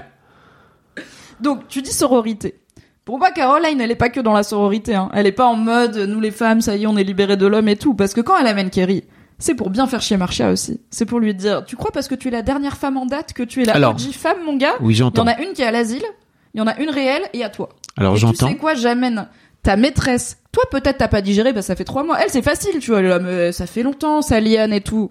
À mon avis, trois mois après Sally Anne, Caroline, elle était pas en mode sororité. J'att- et là, elle dit à Marcia, à l'enterrement de ton mari, tu vas avoir la maîtresse de ton mari à côté de toi parce que c'est ça le féminisme. Et Marcia, elle va pas dire non, tu vois. Et c'est quand même un beau moment. Bah... Je pense pas que l'intention ah, du coup, okay. est très pure. Parce que pour moi, il y a un Caroline vrai côté. Jamais c'est gratuit, nous dit. Non, non. Alors dans le ça, j'entends bien. Mais pour moi, il y a un vrai côté. Euh, en fait, euh, c'est aussi qui était ce mec oui. dont on a dont, dont on a partagé la vie tous les quatre. Et en fait, c'est le point commun qui les relie toutes les quatre. C'est Logan fucking Roy on qui l'a était aimé. Exactement. Et il nous a brisé le cœur. Exactement. Et, et c'est en ça que je trouve ça cool de la part de Caroline de venir juste dire en fait viens fais la paix avec Kerry maintenant parce que peut-être peut-être en fait Caroline elle aurait bien aimé avoir la Caroline d'avant tu vois qui venait lui dire en vrai ça vaut la peine de faire la paix parce que vous êtes dans le même bateau exactement c'est pas c'est, c'est de la faute de, c'est de la faute de ce connard en fait à la fin c'est quand même pas de la faute des meufs quoi tu vois et euh, et aujourd'hui c'est encore plus pour moi le moment de faire la paix parce que le mec est mort tout simplement donc il, elles sont aussi libérées de ce de, de ce mec qui les a fait tant souffrir quoi. Oui oui et pour moi c'est le dénouement de la scène mais je l'interprète je l'interprète pas comme c'était l'intention c'est genre t'as fait le bon truc pour les mauvaises raisons tu vois tu l'as fait ah, okay. pour faire un je comprends. Gabriel nous dit move de bâtard move de faire chier Logan il y a ça aussi il y a faire chier Marcia mais il y a aussi ça lui fera bien la bite de nous avoir tous les ouais, quatre au premier rang et sûr. Du coup elle se demande pas est-ce que Kerry elle a envie d'être au premier rang ou Sally Anne ou quoi tu vois elle se dit ça lui fera bien la bite à... ça lui aurait bien ça l'aurait bien fait chier Logan donc je vais le faire parce que c'est un bon move mais tu vois elle, elle aurait enfin bon, bref je pense pas que c'est des intentions cent pour cent pures oui mais j'entends ça fait un moment trop cool et oui. mais qui devient trop cool aussi parce, parce que, que Marcia, Marcia elle rentre dedans moi j'avais trop peur Kerry elle s'est assise à côté de Marcia j'étais là mais elle va la manger comme un vélociraptor qu'est-ce qui se passe elle va faire un truc de ptérodactyle en mode elle va l'attraper là avec son bec. Je suis terrifiée par Marcia, mais ça fait partie de son charme. Enfin, oui, bien sûr. J'aimerais être son charme franco-libanais. Oui, je l'aime tellement. Elle te dit je vais te touer maintenant et clac. Oui, elle te en plante. Plus, tout le monde lui dit genre tout le monde la salue et elle répond à tout le monde bonjour en français mmh. comme une connasse de meuf qui bien sûr. Français, je l'adore. Normal. Du coup, j'avais peur et en fait, oh là là. Elle dit au moins ce soir il grincera pas des dents. J'étais là. C'est génial, cette... c'est génial. C'est la meilleure écriture, putain. Mais voilà, parce qu'en fait, elles savent toutes les quatre que le connard il grinçait des dents, quoi. Ouais. Est-ce qu'on imagine Logan Roy grincer des dents de ouf? De fou. Bien sûr. Attends, mais le, gars, le mec, il... et là, bien sûr qu'il grinçait des dents, il bruxait. De fou. Et je, je j'ai personnellement un compagnon qui bruxe, qui fait ah ouais du bruxisme, tout à fait. Tu sais qu'on peut mettre des petites. Euh... Il y a la petite euh, protection. Euh, oui. euh... afin de ne pas se limer, s'auto-limer les dents, ce qui est plutôt cool. Ouais, euh, puis après, mais ça, ça n'empêche pas pour l'instant ah, de, il continue à, continue à grincer. Mais okay. Voilà, je connais le bruxisme et, euh, et du coup, ça m'a un peu doublement parlé où j'étais là, waouh, c'est ciblé. Et après, j'étais là, je... avec Get It, c'est vrai que c'est, en fait, c'est un truc tellement humain et ça, tout cet épisode, c'est beaucoup humanisé Logan, mmh. tu vois, et c'est un peu, c'est pire quand tu te rappelles que c'était un humain parce que, et c'est mieux en même temps. Enfin, c'est, ah, bah, moi, c'est évidemment trouve... un humain. Moi, je trouve ça cool. Mais c'est, il y a plein de, des personnages pour qui c'est compliqué de fou de le réhumaniser et je trouve qu'en tant que public enfin c'est un peu comme euh, avoir de la peine pour Roman alors que le, l'épisode ouais. dernier on était en mode euh, qu'il aille brûler en enfer c'est mmh. vraiment le pire gars tu vois c'est c'est dur de se rappeler que les connards sont des humains mais moi je trouve pas... moi je trouve ça cool mais oui, ça m'empêche pas c'est de essentiel. Voilà et moi ça m'empêche pas de de comme je le disais au début de l'épisode de, de d'avoir eu beaucoup de mal à avoir de l'empathie pour Roman on va on va en venir mais et en fait de mais aussi de se rappeler que effectivement on est tous on a tous plein de facettes, les gars. Et Logan avait beaucoup de facettes de gros salopard. Mais il avait aussi des facettes... En fait, D'homme ça... qui grinçait les dents la nuit voilà. à côté d'une femme qui, elle, l'aimait d'une certaine façon. Mm-hmm. Et que lui, j'imagine, de la seule façon qu'il savait, il l'aimait aussi. Enfin, pour le coup, Marcia, on sait qu'il est resté des années avec et tout. C'était... Et ça avait pas l'air d'être que un truc d'intérêt. De, non, on se voit, on se serre la main et on fait chambre à part. Et quoi. Puis, elle lui... et puis Marcia, lui, je prends la main de, de elle Kerry. Elle prend la main de Kerry, ouais. Et j'ai trouvé que... J'ai trouvé ça mais tellement subtil. J'ai trouvé qu'elle lui prend la main avec genre soixante pour cent de douceur mmh. et quarante pour cent de je te gère, tu fais pas une scène. Parce que c'est quand Kerry, c'est la seule qui a, parce que c'est le plus frais aussi pour elle, qui a les larmes aux yeux, qui commençait à pleurer et, et on sait que les dernières fois, elle a, bah, la ouais, dernière fois à l'appartement, elle est partie en couille et dans l'avion, elle est partie en couille. Et pour moi, Marcia, elle est en cinquante pour cent ça va aller et cinquante pour cent maman surveille, tu vois. Calme-toi. J'étais, waouh. Quel jeu d'acteur dans un mouvement de phalange. Ouais. Petite. C'est vraiment, c'est vraiment oui. presque impossible d'avoir de l'empathie avec quatre-vingt-quinze pour cent des personnages. C'est pour ça que la série est incroyable, dit Gabriel oui. dans le chat. Je suis très d'accord. On y arrive quand, on y arrive quand même, hein. Ouais. Alors et... si on mettait sur le papier tout ce qu'ils sont, on serait là, wow. Bah oui, mais c'est en même temps, c'est ce qui fait que cette série est extraordinaire, c'est que c'est vraiment, je, je ne vois pas un personnage aimable. When you're ready to pop the question, the last thing you want to do is second guess the ring. At Blue Nile dot com, you can design a one-of-a-kind ring with the ease and convenience of shopping online. Choose your diamond and setting. When you find the one, you'll get it delivered right to your door. Go to Blue Nile dot com and use promo code LISTEN to get fifty dollars off your purchase of five hundred dollars or more. That's code LISTEN at Blue Nile dot com for fifty dollars off your purchase. Blue Nile dot com, code LISTEN. Hey, I'm Ryan Reynolds. At Mint Mobile, we like to do the opposite of what Big Wireless does. They charge you a lot, we charge you a little. So naturally, when they announced they'd be raising their prices due to inflation, we decided to deflate our prices due to not hating you. That's right. We're cutting the price of Mint Unlimited from thirty dollars a month to just fifteen dollars a month. Give it a try at mintmobile.com slash switch. forty-five dollars up front for three months plus taxes and fees. Promo rate for new customers for limited time. Unlimited more than forty gigabytes per month slows. Full terms at mint mobile dot com. Ouais, assez peu. Parlant de personnages aimables, mm. Uncle Ewan, lui, il décide que même s'il n'est pas au programme, il va faire son putain de... Il se lève, il se lève seul tout. Qui priverait un frère de parler aux funérailles de son propre frère pour le prix d'une action? Oh là là. Le gars, il commence Allez. à la sulfateuse, il Punch commence line. à la calache, t'es là, ouais. Mic drop. Vraiment, tous les gamins, ils sont là, putain, pas le gaucho. Et t'as Roman, c'est Roman, hein, c'est ça qui dit à qui dit à Greg, mais putain. Oui. Et lui, lui, bah, il lui avait dit c'est ton job. Et lui, il dit mais qu'est-ce que tu veux que je fasse, que je lui coupe les jambes? Non, c'est son papy. Bien sûr, il peut pas faire autrement. Alors quelqu'un sur Instagram m'a demandé c'est qui la dame à côté de Greg euh, qui lui dit c'est euh, sa mère. C'est pas ta faute, et Greg il lui dit shut up, et elle dit ça va, elle me dit pas shut up. C'est sa daronne. Con... Du coup la fille de Ewan. Qu'on voit au tout début de la saison, de la série, pardon, euh, saison un, épisode un, où, euh, souvenons-nous. Il perd son job euh, au parc d'attractions parce qu'il a vomi. Il a fumé, euh, il a fumé de la drogue, et qu'après il est, est vrai, malade. Il a fumé le shit. Big nono le shit, parce qu'après on vomit dans son costume de mascotte, et il voilà. est là, non mais c'est le gars que j'ai pris en covoite, qui avait fumé un joint dans ma voiture, c'est même pas à moi et tout. Putain.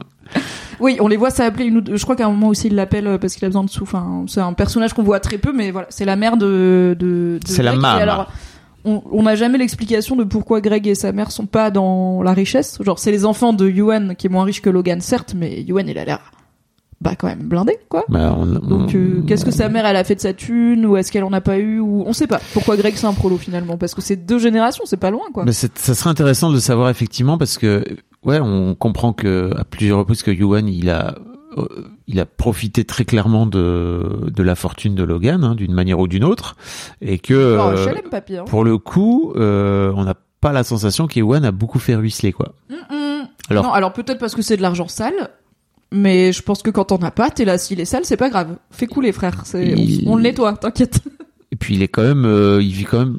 On se souvient qu'il vient, euh, qui, c'est qui, c'est Greg, c'est ça qui va le chercher. chercher en bagnole au Canada. Il est quand même dans une grande maison, quoi, tu vois.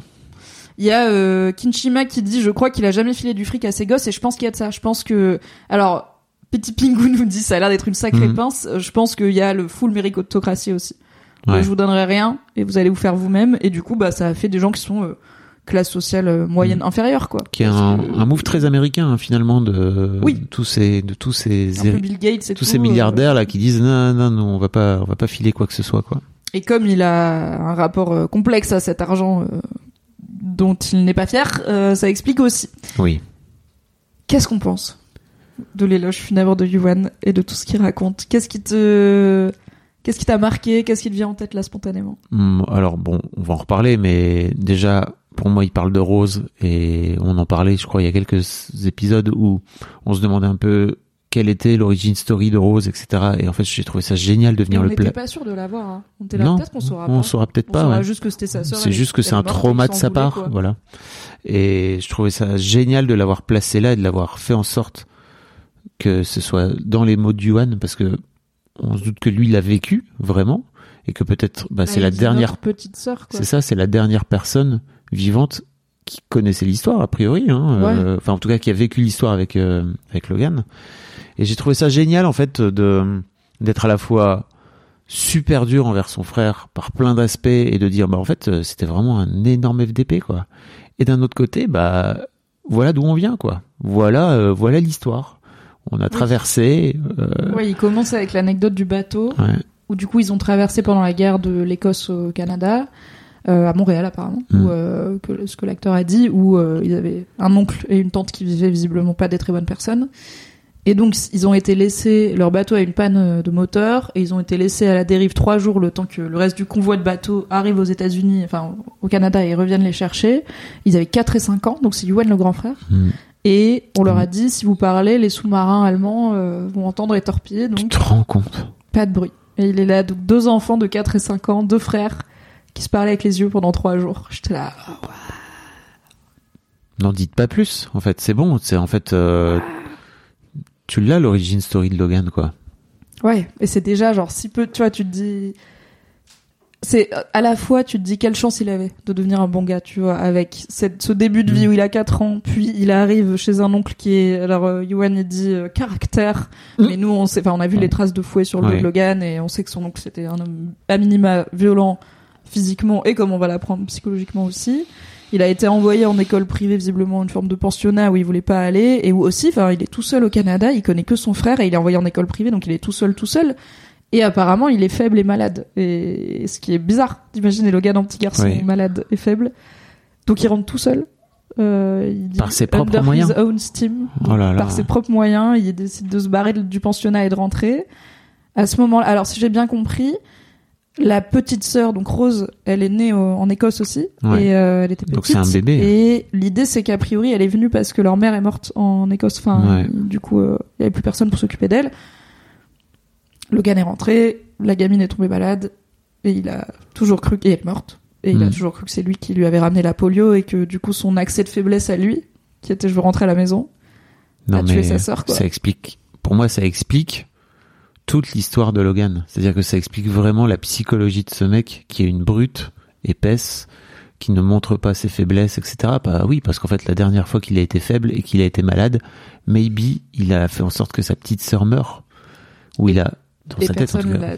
Personne ne l'a démenti, quoi. Oui. Personne ne l'a remis sur le droit chemin. Oui, en lui disant non, c'est pas de ta faute et de lui enlever cette culpabilité-là, parce que bien sûr. Bien sûr, les gens, les gens niqués font des gens niqués, globalement.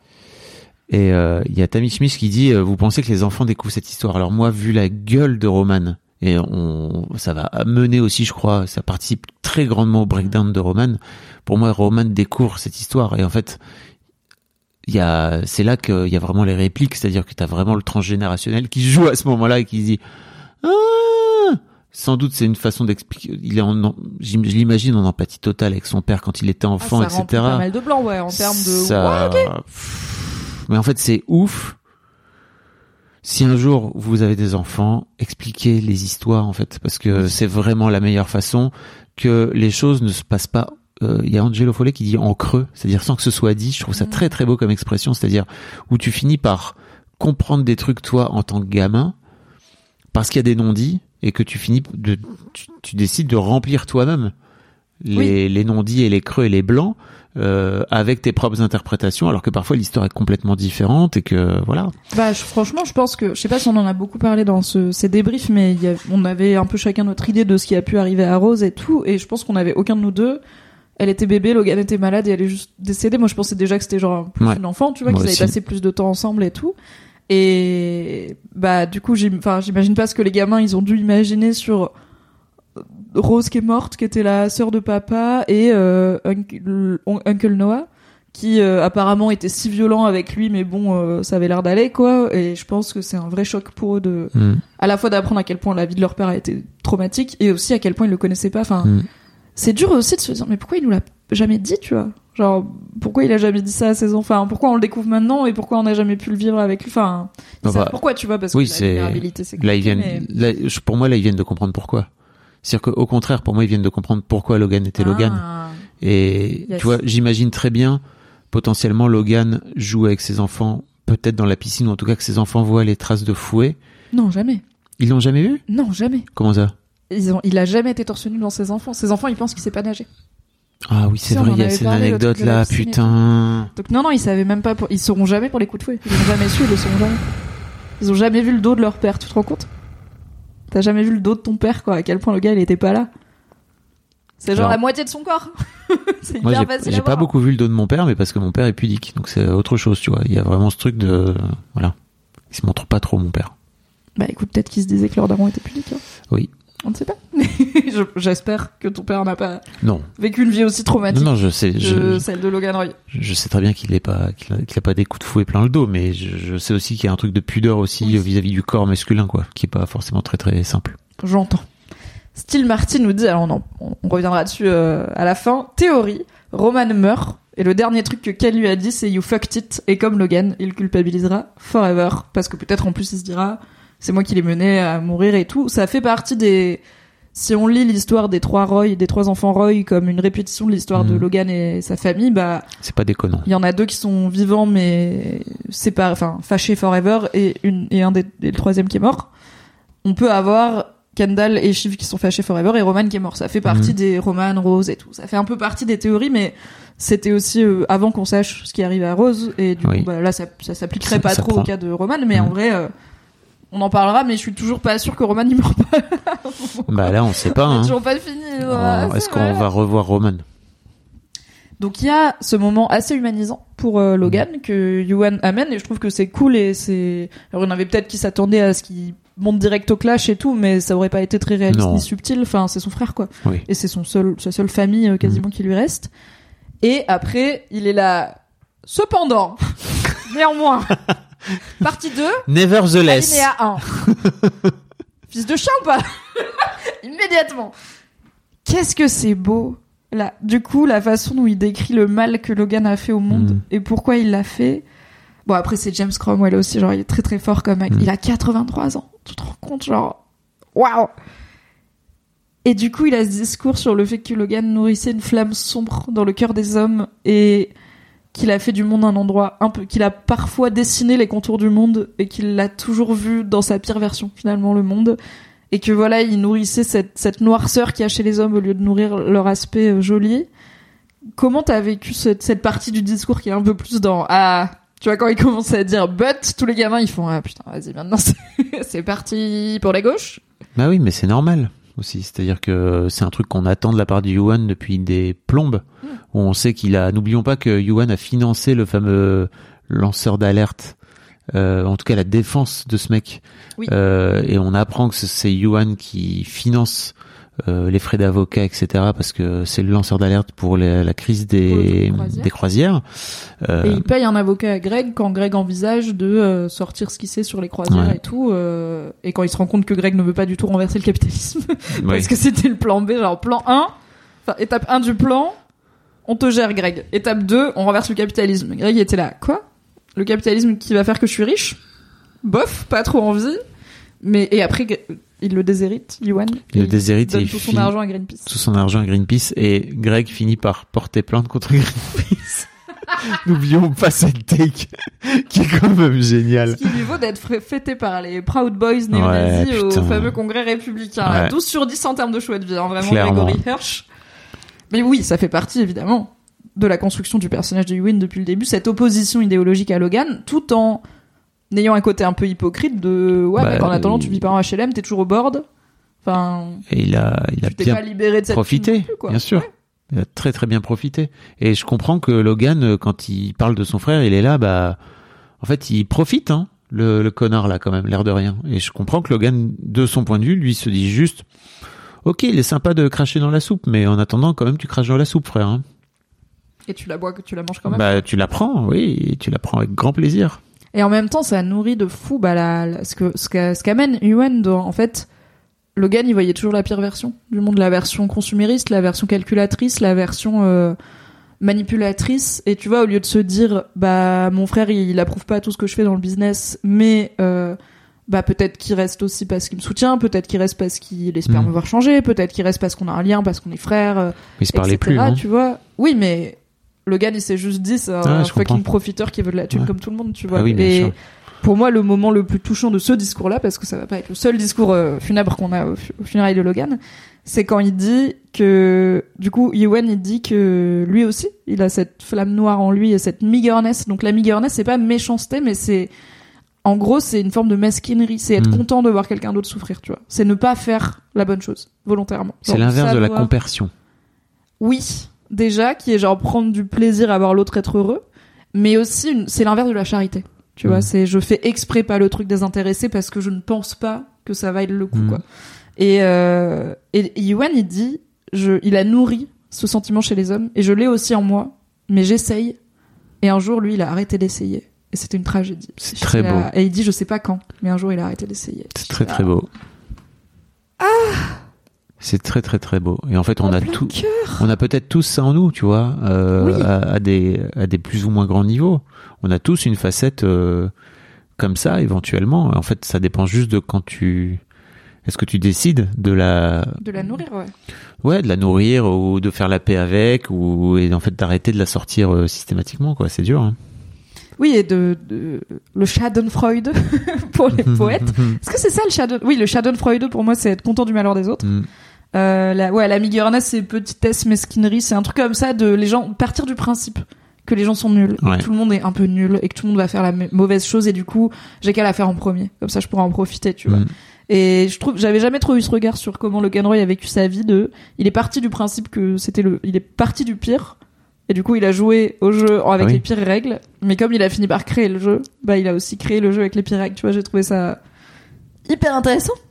Euh, avant de passer à la suite des éloges funèbres, petit mot euh, sur euh, donc James Cromwell, euh, qui est l'acteur qui joue Ewan, et l'invité de la semaine du podcast euh, officiel de Succession, qui est publié par H B O euh, toutes les semaines.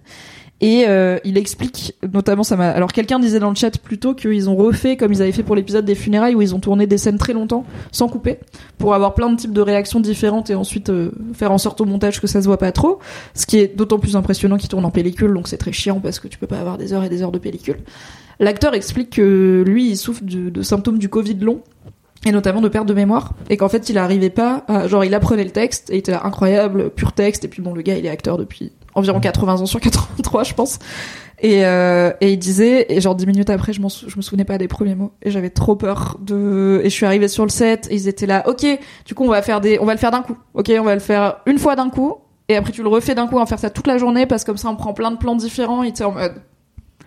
D'accord, il n'y a pas de cut, donc on va le faire. Ouais, d'un, d'un autre côté, il a, il a ses feuilles. Alors il a ses feuilles, et il dit qu'il avait le vrai discours sur ses feuilles, et en fait, il a commencé, et il l'a fait d'un coup.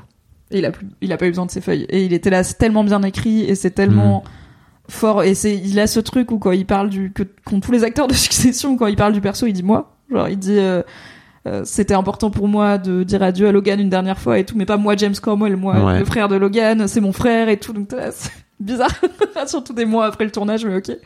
Mmh. Et, euh, c'était trop touchant de l'entendre en parler et d'avoir son regard sur, en fait, il a un regard aussi hyper critique sur Ewan, tu vois, sur le fait que, bah, il profite de l'argent de Logan, il a jamais rien fait, entre guillemets, genre mmh. il aurait pu euh, être un whistleblower, alors, je sais pas ce qu'il a fait comme carrière, mais en ouais. tout cas, ça a pas l'air d'être un champion de la gauche internationale. Non, non, il quoi. Est pas militant, quoi. Non, il est juste... Euh, sur, la fin de sa, sur la fin de sa vie, il décide de filer sa thune à Greenpeace, mais c'est vraiment la bah, fin quoi, de sa life. Il a plus besoin aussi, c'est genre, Exactement. je gagne dix mille balles pour mes dernières années, et, et le reste, ouais. tu peux, tu vois, il a pas sacrifié le reste quand il lui restait quarante ans à vivre, quoi. Zolefé qui nous dit, ce qui est fou, c'est que les enfants Roy répètent ensuite qu'il faut contrer ce discours et dire le bon côté, à, à, c'est-à-dire vive le capitaliste, broyer des gens, ça vaut le coup, tout à fait. Mais c'est le job de Roman. Tout à fait. Ça. Roman, the showman, lighting up the sky, il a ses fiches, il est ready, ah, il est prêt. Il a répété, il a un petit peu de son père en lui. Il est fin prêt. Et là... Ça choque. Ah là, ça, ça choque très fort.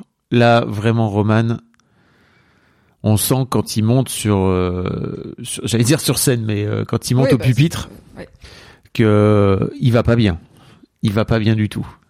Et il le laisse y aller en mode, tu vas gérer, il est là, ouais, ouais, ouais. Et je suis en mode, mais vraiment, ça, regardez ses yeux, genre, évidemment qu'il va pas gérer. Ouais, mais d'un il a autre entendu côté... que son père était une personne, il a dit, ceci est une information inédite, je ne sais ouais. pas comment. Et d'un autre côté, Kendall va pas... l'empêcher de monter à ce non, moment-là, non. tu vois, c'est trop tard. Il Alors, faut... On l'a pas dit, mais rappelons que Connor a écrit un discours. Donc Connor est ready en soi. Ready to go. Et, et Shiv lui dit, en fait, on va pas, tu vas pas faire ton discours parce que on va se prendre des procès. On sait c'est pas trop long, ce qui.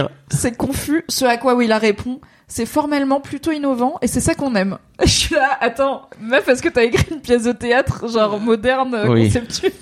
Avec du sable. Ton gars, pour les funérailles de son père, je l'aime tellement. Shiv lui dit, en plus, on pourrait avoir effectivement des, des procès. procès. De quoi? J'aimerais tellement savoir ce qu'il raconte dedans, putain. Mais donc, bah voilà. c'est à Roman d'y aller. C'est, et c'est Roman, c'est vrai qu'il sait et qu'il dit oh, mais pas de problème, moi j'ai fait un pré-deuil en plus. Il dit oui, ça parce que Franck lui dit bonne chance fiston et lui dit t'inquiète, j'ai pré-griffes et je suis pas ton fils. Oh. Sachant que Franck vient de lui mettre un petit stop en grognement, mais oui. quand même. Genre, on m'a dit qu'aujourd'hui c'était les funérailles. C'était sympa et tout. Quid de la trêve funéraire ? Bah pff... dur, hein. dur. Là, ouais. bah, Roman se transforme en cinq secondes Roman. en Sadman. En un, en un enfant de cinq ans, en fait. Ouais. Qui s'écroule littéralement. C'est fou. Cette physicalité qu'il a, quand même, Keral Culkin, genre, c'est le même gars qu'au début de l'épisode. Il est habillé pareil, c'est la même personne, et t'es là en mode, on dirait un tout petit enfant dans un costume. Il a la même tête que quand son daron reçoit sa dick pic. C'est réel, oui. Il a c'est la même tête. Il a la tête d'un, d'un, un mi-chemin entre un enfant perdu, un chien battu, et tu sais, le chien battu qui a peur de se prendre une, une trempe. Et qui veut une se... caresse en même temps. Oui, bien sûr, parce qu'en fait, euh, bien sûr. Et, bon, de par où, ouais. je sais même pas par où on commence, bah, en fait, parce qu'il s'écrase en... Il, il essaye, il balbutie des bouts de discours, et il finit par regarder ses frères non, et déjà, sœurs. Il, et... Commence et il, met, il, il commence et il met ses fiches. Dans là, le... Laissez-moi deux secondes. On vise dans le bon ordre. mais, mais il essaye, tu vois, il est là. Okay, ouais. bah, ça sert aussi à ça d'avoir des supports, tu vois, quand tu paniques oui. un peu, tu, tu peux te dire, bon, c'est les funérailles du daron, c'est normal que j'ai un micro-moment d'émotion, oui. et après, oh, mais un bonhomme ou pas, oui. ça, l'émotion, là, ça va pas, l'émotion. bah, les émotions, c'est compliqué. Euh, ouais, le, le deuil, gars, euh, le deuil ça fait depuis l'épisode de... trois... qu'il est là, moi les émotions ça ne m'intéresse pas, c'est bon j'ai fait un pré-deuil, euh, vas-y viens, euh, on met tout ça de côté et ça dégage. Et là bah à un moment donné les émotions quand elles te prennent et qu'elles te submergent, bah ma psy euh, utilisait un un truc très intéressant. Elle dit en fait euh, t'as mis quand j'ai commencé ma thérapie elle m'a dit alors mon gars t'as mis en place une digue pour faire en sorte que franchement les émotions elles passent pas pendant toutes ces années. Et en fait, euh, ça fait des années que la digue elle fissure, tu vois, et que toi t'es là, tu es en train de passer. Et là, t'as un tsunami qui t'est venu en pleine gueule. Et ben, c'est exactement ça ouais. qui s'est passé avec le bon Roman, c'est qu'il a pris le tsunami des émotions en pleine gueule et il l'a pas vu venir du tout, quoi. Qu'est-ce, quand est-ce qu'il craque pour toi ? Il y a quelqu'un dans le chat qui dit, euh, il y a Kinshima qui dit c'est la vue du cercueil qui le trigger. Pour moi, c'est l'histoire de Rose. C'est pour moi, c'est ça. Rend, il se rend compte que oui. son daron était. Lui-même un homme trauma, quoi. En fait, on le voit, on le voit pendant tout le discours du Ewan. Il y a plusieurs plans sur lui où tu vois qu'il est en train de se fissurer, littéralement. Enfin, je trouve que l'acteur joue à merveille parce que tu vois vraiment qu'il est en train de s'ouvrir en deux et il est, il est déjà dead. C'est-à-dire que juste, c'est déjà cuit. Quand il se lève et qu'il dit, euh, ok, ok, vous inquiétez pas, je vais gérer ça. Il est juste Notre en mode automatique. Il est juste en mode automatique. Il est en survie, quoi. Il va juste, il est juste à J moins trois secondes de s'écrabouiller en l'air. Et effectivement, le, le, le, le cercueil, ça lui fait chelou. Et d'ailleurs, il finit par dire, est-ce qu'il est là? Est-ce qu'il est dedans? Est-ce qu'on peut, est-ce qu'on, est-ce qu'on peut, peut l'ouvrir? De là? C'est la pire réplique. Je suis désolée. Is he in here? Can we get him out? C'est la pire réplique. C'est le seul qui est allé voir le corps de son père, en plus. Genre, il a fait le fucking taf. Pour pas avoir à vivre ce truc normalement, il a fait le taf d'aller voir le corps de son père. Le jour même. Il est vraiment mort et tout, quoi. Le jour même, mais après, plus du tout. Oui, plus du tout, mais aucun des autres n'y a. Enfin, il y a que Sauf Connor. Connor. Mais bien sûr, mais Connor, mais. Tu vois, Ken et Shiv, ils ont pas été voir le corps, oui. très clairement, mais. Juste, il. Enfin, il peut. C'est.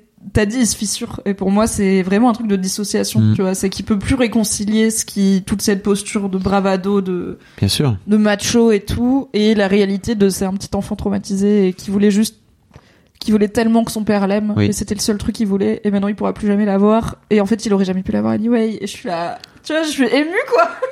Alors que c'est un connard.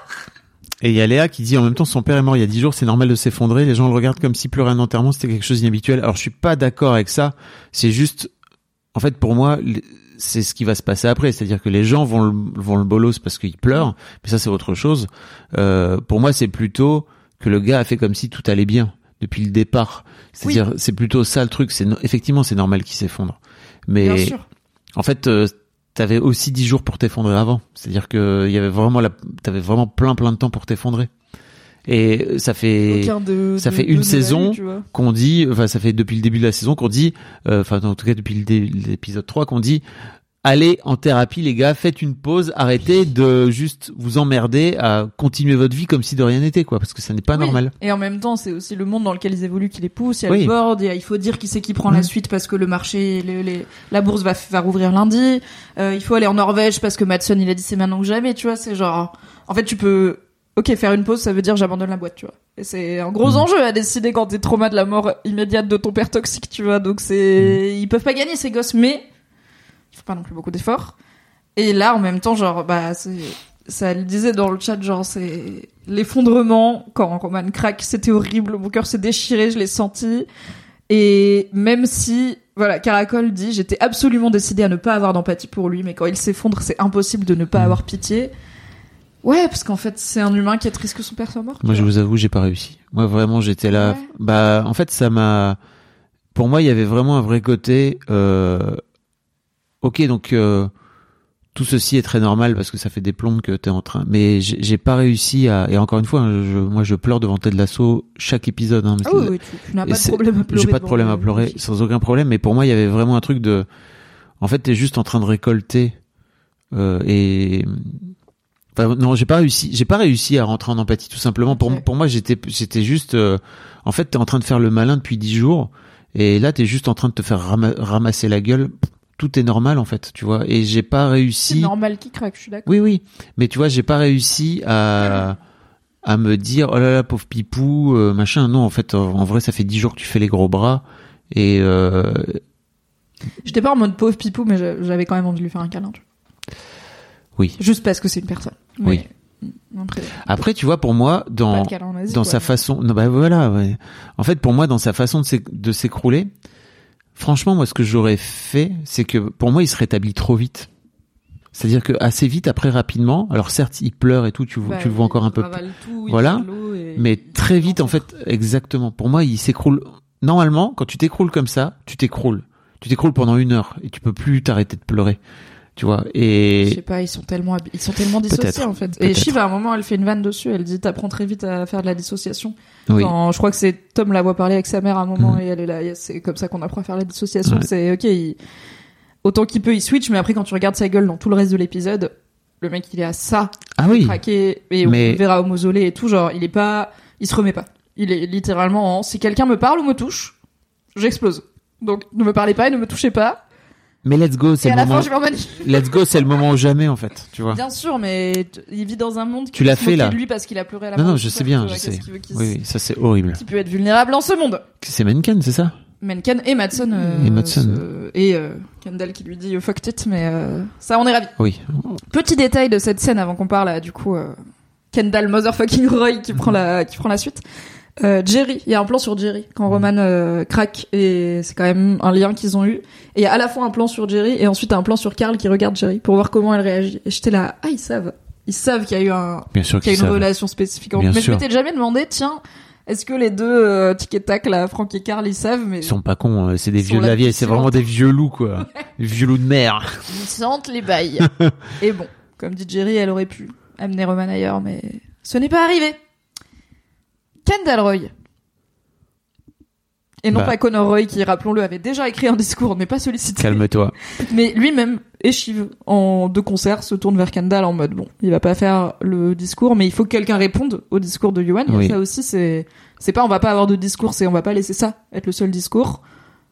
Et Kendall, il est là, j'y vais, j'y vais, euh, okay. oui. Euh, alors, laissez-moi deux minutes pour euh, juste euh, remettre mes idées en place. Quelqu'un a un stylo, oui, pas de problème. Ouais, je... Et alors, le Gojo était en, en feu motherfucking ready. Non mais il a écrit son freestyle toute la nuit la, la veille, tu vois, c'est sûr qu'il s'était préparé en mmh. mode on sait jamais on sait jamais number one boy et tout. Oh big big shoes big big shoes le dit French Fry big big shoes. Est-ce qu'on kiffe? Écoute euh... Kendall Roy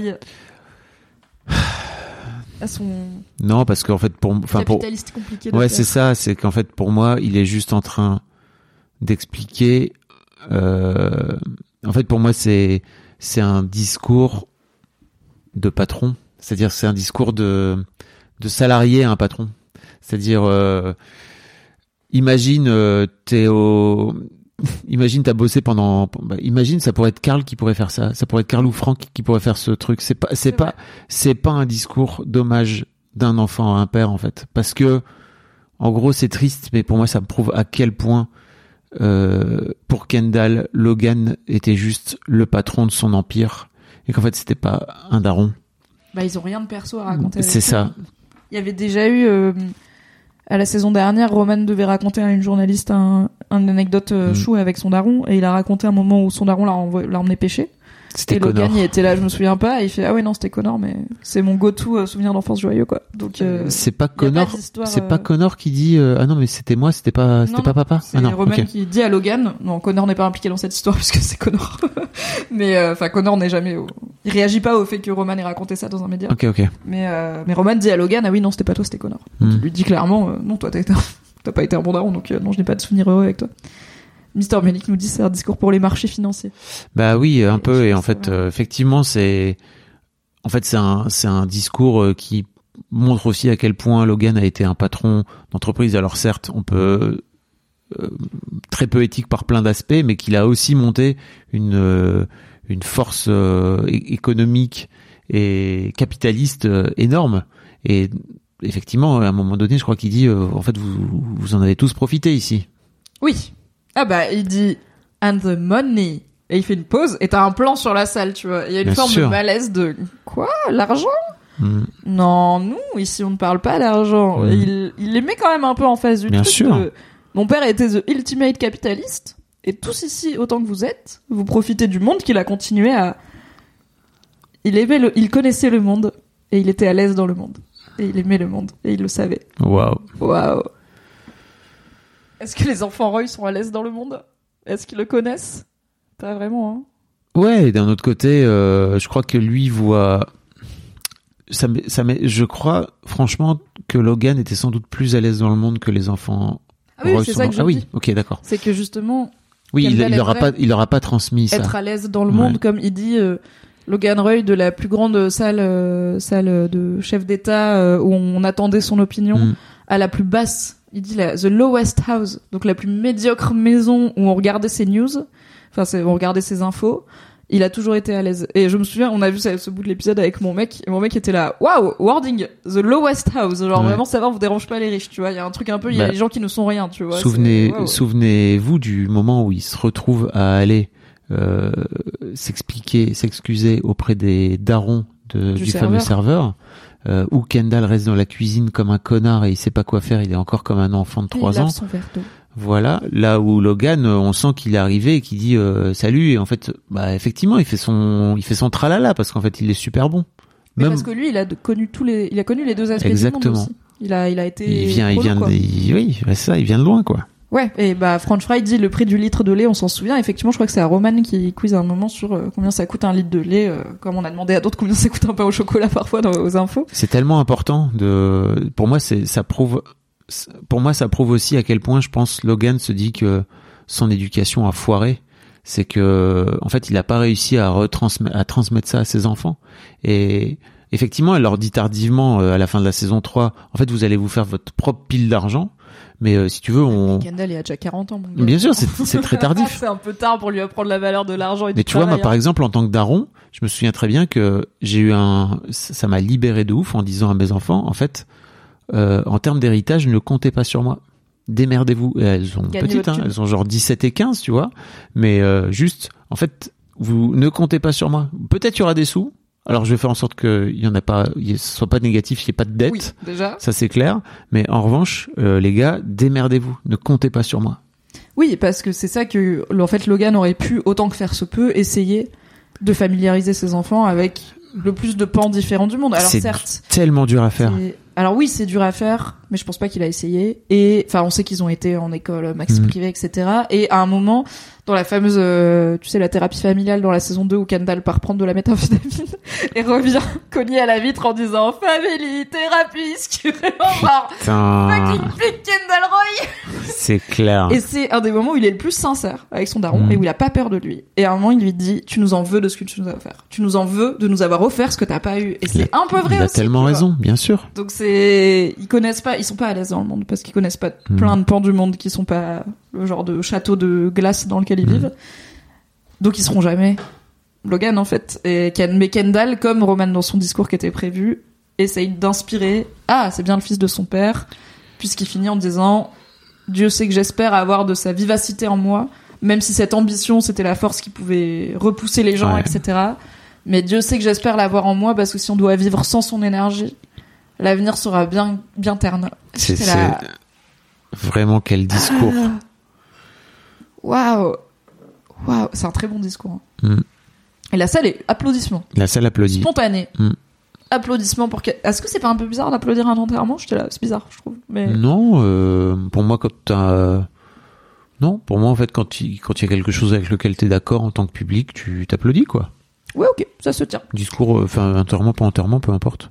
Ma, ma, euh, ma spécialiste, Joanna Robinson, euh, est aussi spécialiste de Shakespeare. Elle fait beaucoup de parallèles mmh. entre, bien sûr, Shakespeare et Succession, qui est une série très shakespearienne, et elle a fait un parallèle entre ce, cette... éloge funèbre de Ewan suivi de celui de, de Kendall avec euh, l'éloge funèbre de Jules César selon ah. Shakespeare, où le pro il y a plusieurs personnages qui font un éloge funèbre à Jules César assassiné, comme vous le savez, par, par Brutus. Brutus. Tout quoi Camille le fiston. Brutus son fils. Boum. Et le premier qui fait un discours c'est Brutus, qui a en plus assassiné César, n'est-ce pas? Et qui euh, en gros lui dit enfin il dit je l'ai aimé pour l'homme qu'il était, je enfin je l'ai aimé pour euh, le père qu'il était, je l'ai euh, embrassé pour euh, la chaleur qu'il donnait et je l'ai tué pour son ambition. En gros, il a vécu enfin je l'ai aimé mmh. pour plein de choses et son ambition était démesurée et il fallait qu'il meure pour son ambition. Son ambition était une mauvaise chose pour la République, pour la démocratie, pour la pour Rome, et cetera. Et le discours qui suit de Marc-Antoine vise à dire non, l'ambition de César était une bonne chose. Et sa façon d'être ambitieux était une bonne chose et nous devrions tous aspirer à avoir son ambition. Et c'est toi, Brutus, qui l'a tué, qui est une petite merde globalement, de l'avoir tué parce que tu ne Incroyable. Pouvais pas s- soutenir la puissance et la force ouais. de son ambition. Et du coup, c'est vraiment un bon parallèle parce que c'est les deux discours. C'est Ewan qui dit aucune forme de pouvoir et de réussite ne devrait éclipser le mal que Logan a fait et aucune forme d'empathie ne devrait excuser aussi le mmh. mal que Logan a fait. Et Kendall, il est là, peu importe le mal qu'il a pu faire, l'argent. C'était au nom de cette force vivante qui est l'argent, mmh. mais aussi l'ambition, l'envie de faire, il dit l'envie d'être en mouvement, l'envie de créer. Trop, enfin, ça marche trop bien. Banger. Banger. Bravo, Joanna Robinson. Il y a euh, Steel Marty dans le chat qui nous dit que le discours de Kendall touche beaucoup Shiv. Et Shiv décide de monter elle aussi. Ouais, de façon un peu impro. Ouais, un peu euh, chill. Mais ça a pas l'air non plus d'être. Elle est pas en mode ouais bah moi aussi j'y vais, tu vois. Mmh. C'est genre bon bah si on dit tous un truc, je vais dire un truc. Et pour moi c'est pendant c'est... le discours de Kendall qu'elle décide genre ah ouais vous êtes vraiment en train de pas dire toutes les choses. Ouais. Donc je vais aller dire un ou deux trucs que vous avez peut-être pas mentionné. Puis je trouve ça génial que effectivement elle vienne parler au nom des femmes. Oui. Parce que c'est ça. Oui, c'est ma deuxième scène préférée de l'épisode mmh. avec. Les meufs au premier rang. Ah bah là, les féministes à deux mille vingt-trois, ah bah... des des... Non mais ah. franchement, c'est genre... Ah non mais t'as raison. Il y a... Alors c'est littéralement deux scènes sur une heure dix, mais quel épisode pour les femmes dans Succession quand même. Putain, c'est clair. Et on prend les victoires là où il y en a, il n'y a pas tant de personnages féminins. Mais c'est cool, euh, mais c'est, c'est cool de l'entendre, c'est le cool de l'entendre parler de, de sa place en tant que fille. Oui. Qu'est-ce qu'elle dit? Elle dit un truc du genre... Alors, elle commence en parlant de leur place en tant qu'enfant, puisqu'elle commence en racontant qu'ils allaient souvent exprès jouer devant la porte de son bureau, et qu'il ouvrait la porte sans venir, mais il ouvrait la porte pour les engueuler, et qu'en gros, c'était ça leur père, quoi. Elle dit, c'était une planète, c'était le soleil, c'était... Quand il te donne sa chaleur, il fait si chaud, et c'est si lumineux, et quand il est plus là, il fait si froid, et... Enfin, quand il brille plus sur toi, parce qu'il est toujours là, mais pas pour toi. Ouais. Il fait si froid, et t'as si... il fait si noir, et j'étais là... Les parents toxiques. Et après, elle dit, c'était pas facile. Il était dur avec les femmes. Mmh. Et là, t'as un plan sur Jerry et Carolina. J'étais là, yes. Pas de réplique, mais elles sont là quand même. Enfin, il y, y a un petit moment où Jerry, elle est là, en vrai, petite syndrome de Stockholm, mmh. mais on le regrette pas vraiment. Et j'étais là, you go girl. Mmh. Mmh. Tu peux le dire, tu es un connard. Et pour moi, la plus belle phrase de l'épisode, c'est quand Shiv dit, he couldn't fit a whole woman in his head. Donc, ce qui veut dire, il, peut, il pouvait pas faire entrer faire toute entrer. Une femme dans sa tête. Il pouvait pas concevoir l'intégralité d'une femme. Et pour moi, c'est une si belle façon de parler d'un truc qui est, qui est un ressenti. Du patriarcat. Hein. Oui, du patriarcat, bien sûr, mais d'une certaine facette du patriarcat, oui. Tu vois. De c'est pas, ils méprisent consciemment les femmes ou ils, c'est juste, il y a des hommes où tu sens qu'ils arrivent pas à se rendre compte que les femmes c'est des personnes. Mais pas en mode, vous devriez pas avoir le droit de vote et rester à la cuisine. C'est juste, genre, dans leur tête, ils le savent que les femmes c'est des personnes, mais dans leur cœur, ils le savent pas, tu vois. Ils arrivent pas à se représenter qu'une femme, c'est aussi complexe et multitude et nuancée que Et c'est pas, enfin, c'est genre le patriarcat qui leur a appris, tu vois, ils sont pas nés comme ça. Je t'ai laissé un vocal cette semaine. Oui, je l'ai pas écouté encore. Oh, ok. Je croyais que t'allais rebondir. Non, non, mais dis-moi, en plus, j'y ai pensé tout à l'heure, okay. Parce que je faisais autre chose. Je parce que, en gros, il y a cette, il y a cette série qui s'appelle non, Miss Maisel. Je t'ai raconté que je chialais et tout. Oui, oui, et je t'ai dit, donc, ah bah raconte. Donc et tu m'as envoyé un audio et j'ai dit, bon, bah je l'écouterai tout à l'heure. Voilà. Un, plus tard pour, plus tard pour l'émotion. Euh, ouais. Mais en gros, euh, il y a cette série qui s'appelle Miss Maisel que je vous invite vraiment à découvrir, euh, sur Prime Video. Et en fait, euh, il y a le dernier épisode de cette série qui a été diffusée là, enfin, euh, vendredi dernier. Il euh, y a une scène qui explique, une scène magnifique qui explique ça, qui m'a touché au cœur. Euh, après, je, je le fais rapidement, mais en gros, euh, c'est le père de cette de cette jeune femme qui est brillante, qui fait du stand-up, qui qui est donc dans les années soixante à New York, pour remettre un peu de, de contexte. En fait, la meuf se bat pour devenir humoriste et Dieu sait si c'était déjà compliqué il y a encore dix ans en France, mais alors dans les années soixante, ouais, ouais, en deux mille vingt-trois, être une femme drôle, c'est, c'est compliqué. Toujours compliqué. De façon professionnelle, c'est compliqué. Ça, il y en a de plus en plus. Dans mais... les années soixante, waouh. Waouh. Et en fait, en plus, elle est jolie, donc tout le monde attend qu'elle, à ce que, en fait, comme t'es une femme jolie, t'es censée chanter, tu vois. Donc il y a tout ce oui. truc autour de tout ça. Et, euh, et bref, je vous passe un peu les détails, mais en gros, il y a ce, il y a cette discussion géniale où t'as le père qui a un personnage central dans et qui est génial hein, par plein d'aspects. Qui a une sorte de monologue où il explique à quel point il se rend compte que il est passé complètement à côté de sa fille, et à côté de qui est sa fille, et à côté de la force qu'a sa fille, par rapport à son propre fils aîné, sur qui il a mis l'intégralité de son attention et de sa force, et cetera, et de se dire, en fait, elle est mille fois plus forte que mon fils et moi réunis, et je suis complètement passé à côté. Et donc il est dans un dîner où il est avec d'autres hommes. Euh... Ouais, on a grosso merdo qui dit la scène du resto avec les quatre sexagénaires voilà. venus picoler qui se mettent à bader, à bader sur leur vie. Très belle scène. Effectivement. effectivement. Et en fait, les... enfin moi je l'ai pas lu comme les autres battent sur leur vie. C'est plutôt le le le, le mec qui est en train de se livrer et les mecs, les autres mecs ont beaucoup de mal à mmh, à, à prendre, à recevoir. à recevoir.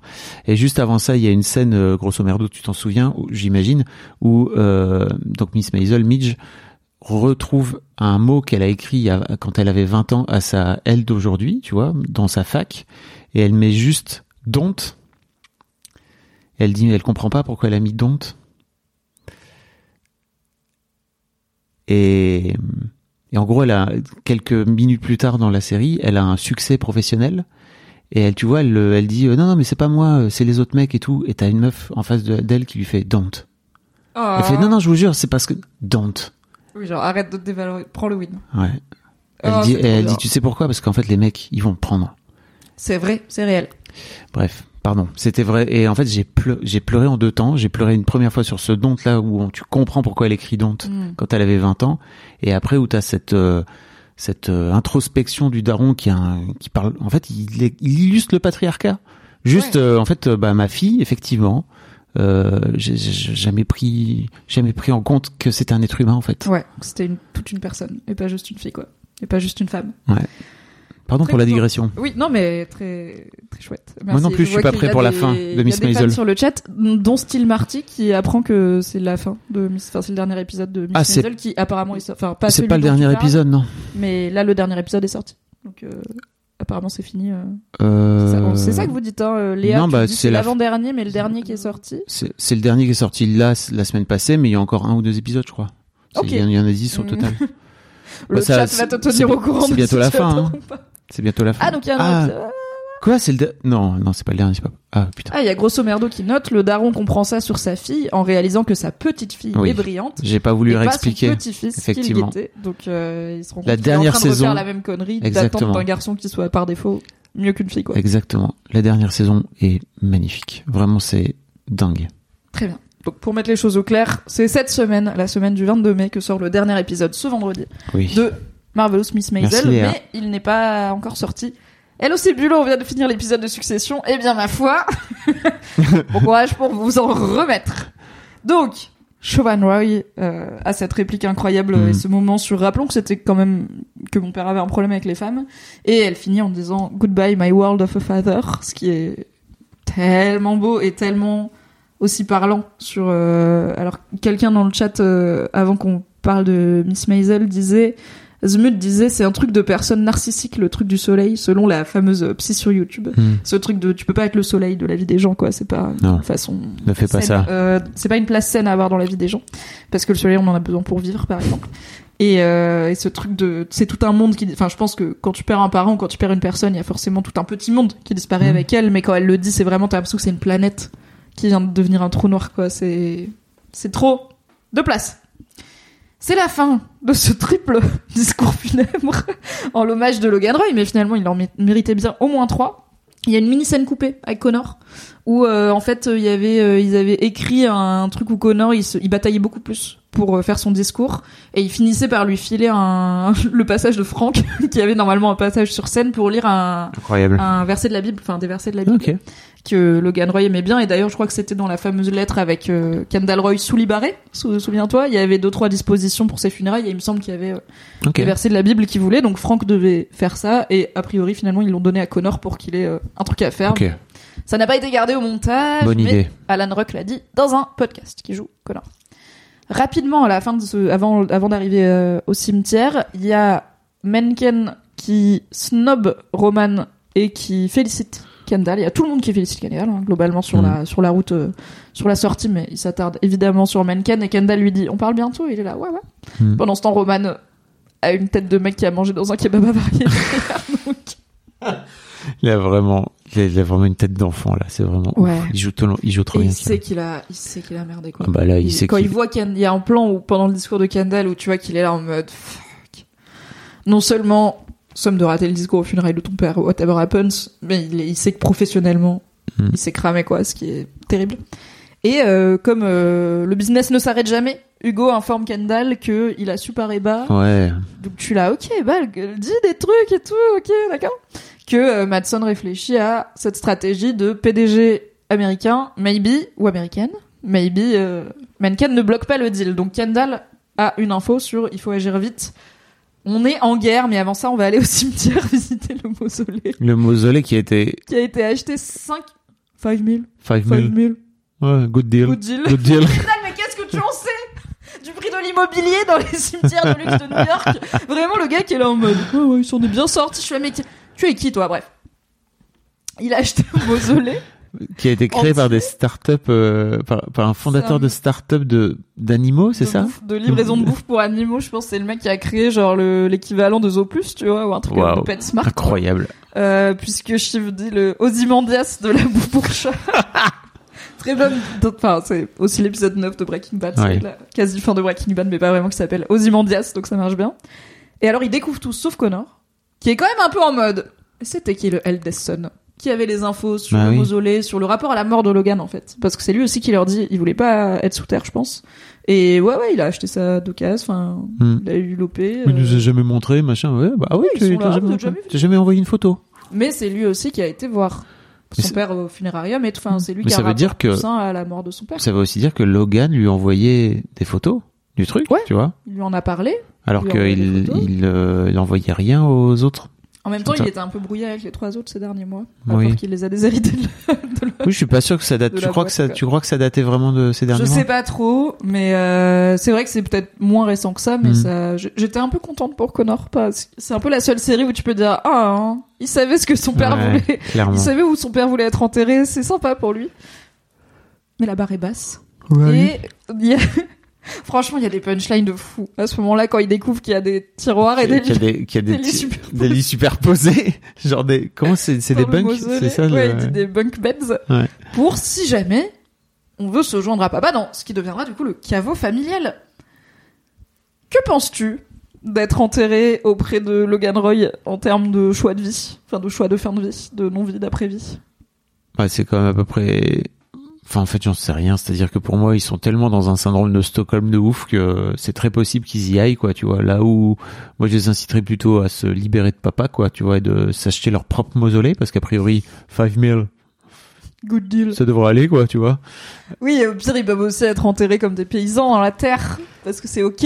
Tu, tu reviens ouais, à la ou euh... et tu... moi je suis team incinération, donc aussi, euh, voilà, hop, enfin, petite poussière et puis hop, tu une... vas de l'océan Atlantique. Moi, euh, c'est tout ce que je demande. Vous le savez, vous le saurez ici en premier. J'ai pas encore fait. Écrit mon testament. Pardon, je ah, connais. Bah, faudrait... Faut pas compter sur mes replays Twitch pour ça non plus. N'hésite pas à aller voir un notaire à un moment. Je suis pas exécutrice testamentaire. Oh. Envoyez-moi, si vous avez un bon notaire là, n'hésitez pas. Envoyez des D M à femme. Envoyez-moi good deal. Commission, good pas... deal. Good deal. Petite small commish. Quand même, je suis très contente parce que cet épisode confirme quelque chose dont j'aurais dû me douter il y a longtemps, qui est évidemment que Connor, c'est le genre de connard qui s'intéresse à la cryogénisation. Bien et sûr. Et qui était parti pour se faire cryogéniser. C'est évident. Et qui est là en mode, le mec, il a, genre, fondamentalement, il croit un peu à la vie éternelle. Mm. Et il est là, non, je peux échanger ça contre avoir un lit du haut dans le mausolée de papa. Mi, je serais content de passer l'éternité avec papa. Mi, mm. ça lui fera un peu la bite à lui qui m'a jamais vu toute sa vie. Ouais, de, je viens de passer avec... l'éternité avec, avec ah, lui, tu vrai. Vois, je suis là. T'as tellement raison. Euh, c'est chaud. Léa nous dit que Connor a vraiment acheté la part de son père c'est le vrai. Lendemain de sa mort, donc c'est pas le genre de ses enfants de faire différemment de leur père. C'est très vrai. Et surtout pas celui de Connor. D'ailleurs, Alan Ruck a dit qu'il y a aussi une autre scène coupée dans l'épisode où il est tout seul dans l'appartement. Du coup, il a acheté l'appartement mmh. à Marcia, Connor. Incroyable. C'est bon, c'est fait. Bah, en même temps, Marcia, elle était là. Oui, d'accord, oui. On se crache dans la main, let's go. Euh, mais les agents immobiliers de luxe travaillent euh, double et dose puisque pas. Ça s'est fait vite. Et en fait, il y avait une scène où on le voyait tout seul dans ce grand appartement en train d'appeler je sais pas qui pour organiser l'enterrement. Et euh, il y avait ce côté, genre, le vide que ça laisse quand une personne décède, tu vois. Et d'être chez quelqu'un qui est décédé. Et d'avoir sa présence partout, mais plus la personne et tout. J'étais là, pff, on en a pas assez déprimé, les gars. Vraiment un choix de vie, hein, putain. On a deux petites scènes, euh, on a trois petites scènes dans le dans les cimetières encore. On a euh, donc le Roman, Roman quand il parle de Kendall, il dit de Logan, il dit, il me faisait respirer bizarrement. Et lui, il rentre pas dans le mausolée parce que il est pas capable. Roman. Oui, il était capable. Il reste à l'entrée. Il était capable de, de me faire. Euh... Il dit, he made me breathe funny. Donc vraiment, genre, il me faisait respirer bizarrement. Et c'est la seule phrase qu'il dit. Et j'étais là...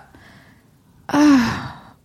Je sais pas exactement ce qu'il veut dire par là, mais je sais trop ce qu'il veut dire par là. Oui. Tu vois, c'est toute l'anxiété oui. et la terreur et tout qu'il a dû ressentir autour de son daron. Et tu vois qu'en fait, il est en train... Le gars, il commence son deuil maintenant parce qu'il a décidé de pas le faire avant. Bah oui. Et il est vraiment en train de prendre en frontal tout ce que son père lui a fait subir toute sa vie, tu bah vois. Bah là, il est parti pour un long ride. Hein. Ah ouais, ouais, ouais, bah... On verra à la fin de l'épisode qu'il a pas fini à la fin de l'épisode en tout cas son ride donc euh, donc ça cette phrase m'a brisé le cœur mais bon on a mmh. trois moments au cimetière on a Shiv et Marcia on a Shiv et Frank et Karl et on a Kendall et et, et Woufouf.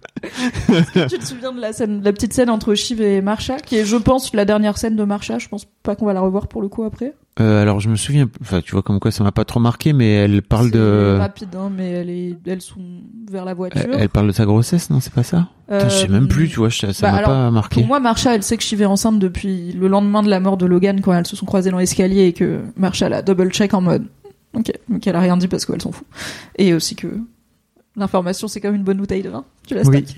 Euh, Marcia lui dit je l'aimais, il m'a brisé le cœur et il, a bri- il vous a brisé le cœur. Ah oui, putain, c'est vrai. Et, et là, bonne c'est... chance.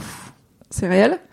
Ce sur quoi Shiv décide d'aller demander à Frank et Karl à quel point il est... comment ça... c'était un mauvais gars. Comment ça, comment ça allait, papa ? Oui, à quel point c'était... Et là, tu vois les deux... Bad. Et les deux qui se regardent en mode... C'est toi qui réponds. Et c'est Franck qui décide de, oui. de répondre en premier, je crois, et qui dit bah, écoute, euh, c'est un vieux loup de mer, quoi, tu vois, il avait, euh, il avait son petit caractère, tu sais. Mais il avait un bon fond. Mais voilà. Un truc comme ça, quoi. Genre, not the best, mais fondamentalement pas un mauvais gars. Et Shiv part, ce qui est déjà ce qu'il avait dit à Kendall, mm. un peu, tu vois. Et Shiv part, et Karl dit à Franck, bah quoi, c'est vrai. Et Franck, il, il pose quand même, tu vois, il est là. Bah oui, mais en fait. Euh... Quoi ça sert ? Oui, à quoi bon lui dire maintenant ? Quoi ça sert la vérité, tu vois ? Ah, peut-être ça libère. Pour le coup, Kendall est très sincère avec Hugo. Ah oui. Kendall, il est là. C'est bon, on a fini d'enterrer papa. Il remonte Kendall, son Kendall, il a plus le time. Il est en mode bam bam. Hop là, daddy's home. Du coup, il va faire un peu de business avec Hugo. Qu'est-ce qu'il lui raconte ? Bah, il lui dit euh, dis donc, mon gars là. Ah, dis donc. C'est incroyable qu'il arrive comme ça. Dis donc. Toi là. Euh, tu vas être mon chien, d'accord ? T'es prêt ou pas ? Are you ready ? Ceci est un plan officiel pour couler le deal de Mattson parce que le monde n'est pas un endroit tendre et les gens qui disent qu'ils t'aiment finissent par te niquer. Ah, il, il lui, putain. Il, ouais. il commence, genre ton boss, il arrive, il dit le monde n'est pas un endroit tendre, les gens qui t'aiment finissent par te niquer. Il est à l'enterrement de son père, hein, le Gojo, il est là. Tu vas être mon chien. Ouf. Et l'autre il répond ouf ouf. Mais bon, en même temps, moi rien ne m'étonne de la part d'Hugo. Parce que, pour moi, il a travaillé pendant on sait à peu près, non, genre quinze ans, c'est ça, avec on Logan sait... Ouais, je sais plus si on sait, mais ça a l'air de... Bon, il n'était la... pas dans les toutes premières saisons. Il a l'habitude de euh, se faire rouler dessus, hein, tu vois. Ouais. Voilà, Born de Flore, il a... Ouais. Lui aussi, je pense. Hein. Ouais, carrément. Et en même temps, comme lui dit euh, Kendall... Ah, je suis droïde que vous cherchez, c'est vrai qu'il commence à dire ça. Il a en vrai, Hugo. Ouais, il, il a très, des one-liners de fou. Et euh, Kendall lui dit, certes, tu seras mon chien, mais les, les restes que je te donnerai sous la table seront des millions de dollars. Donc, euh, est-ce que t'es écoute, partant euh, pourquoi pas. Et rappelons que Kendall a un petit peu de, de, de poids sur Hugo, puisqu'il a l'histoire de sa fille qui a fait ouais. un délit d'initié et tout, même si pour nous ça fait longtemps, mais pour eux ça fait que quelques jours. Et euh, Jill, Jill, Jill nous rappelle, Hugo sait que Mattson ne veut pas de lui car il est, euh, car il est sur la liste des gens qui vont ouais. se servir. Donc, il y a ça aussi, Caroline a le reste, mais lui, donc en fait, il a... il a une carte à jouer, quoi. Il perd rien, en tout mmh. cas. À part un peu de... à part un peu de son âme, mais selon les mots immortels de Greg The Egg, à quoi bon avoir une âme, après tout? Ouf, ouf. Et Ken... alors, on passe à la troisième étape de cet épisode, oh la troisième là. Sé... enfin, les quatre c'est... séquences. Ouais, c'est avant. Un épisode les... très long. Avant hein. l'église, l'église, le cimetière et l'after party. Est-ce que vous êtes heureux de faire un live pendant quatre heures? Ouais, on est, on est à la fin de l'épisode, on est arrivé. Euh, qui est donc une, bah, le...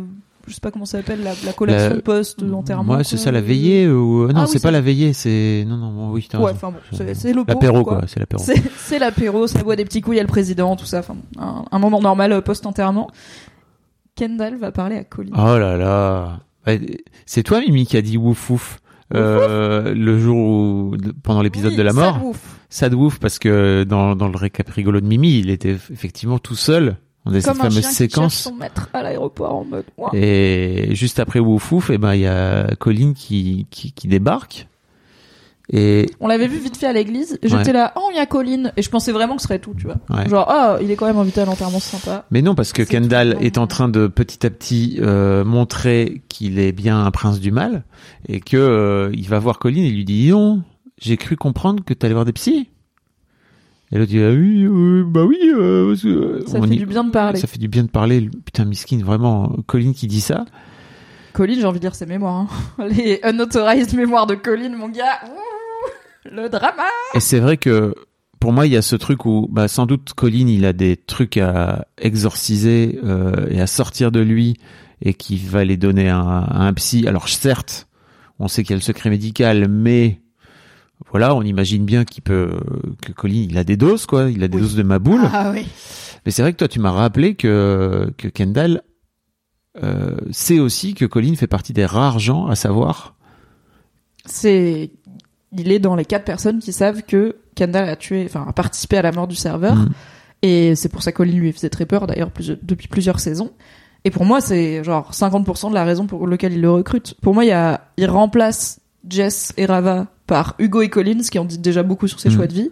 Et puis, c'était aussi le bras droit de son père. C'était son very best pal. Exactement. Qui fait vraiment du Logan il au rentre. Point de... C'est comme s'il portait ses fringues, tu vois, ouais. quasiment. Il embauche les mêmes gens. Colin, qui est le garde du corps, hein, on l'a pas précisé, oui, mais pardon. Pour les gens qui écoutent en replay, euh, voilà. Ouais, ouais. Le, le garde du corps, euh, homme de main de Logan, euh, mais aussi son best pal. Son best pal. Souvenez-vous de cette scène ultra cringe dans l'épisode deux de cette ouais. saison où... Ah euh... bah, ça allait pas être dans le trois. Non.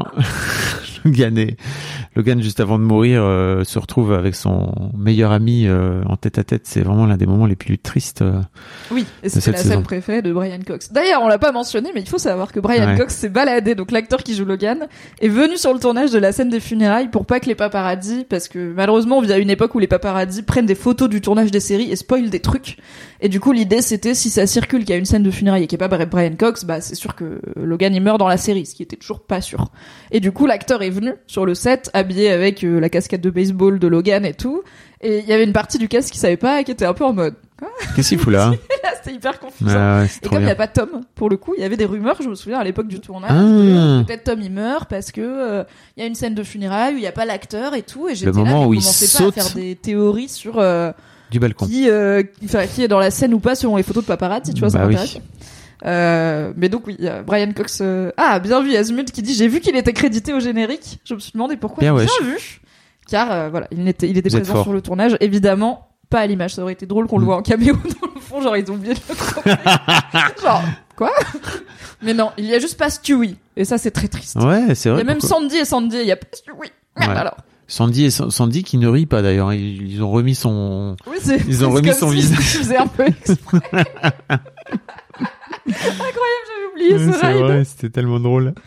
Donc oui, Kendall euh, enfile les charentaises de son daron en embauchant non seulement son homme de main, mais aussi une des rares personnes avec du coup Marcia et son fils actuellement, et bien sûr il l'a dit à Rome et Shiv quand même, mm. euh, mais ils n'ont pas tous les détails, mais il leur a dit euh, qu'ils savent qu'il a tué quelqu'un. Moi je pense pas que ça va ressortir, je pense que c'est bon, il reste qu'un épisode, ça va pas ressortir, ah, ouais. mais je pense que ça motive en partie sa décision de garder oui. Colin euh, parce qu'il lui dit garde tes ennemis près de toi, you work for me, you talk to me, tu vois. Il y a aussi un truc de va pas raconter ce que tu sais, parce que ce que tu sais c'est pas juste pourrir la réputation du daron, ça à la limite pourquoi pas. Ouais. Kendall il l'a fait lui-même de son vivant, hein. Ouais. Mais et puis surtout c'est aussi ah. une, peut-être une façon de re, de renouer l'histoire, tu vois, parce que pour moi il y a aussi ce truc de si potentiellement tu vois il a découvert tellement de trucs sur son daron pendant le discours d'Iwan mmh. qu'il se dit mais euh, en fait peut-être ça vaudrait la peine de pouvoir reconstruire l'histoire de mon père, de tous de tous les trucs qu'il ne m'a pas dit en fait. Et c'est vrai que Colin il doit en savoir pas en mal. Créant une, bah oui, bien sûr, il était tout le temps avec.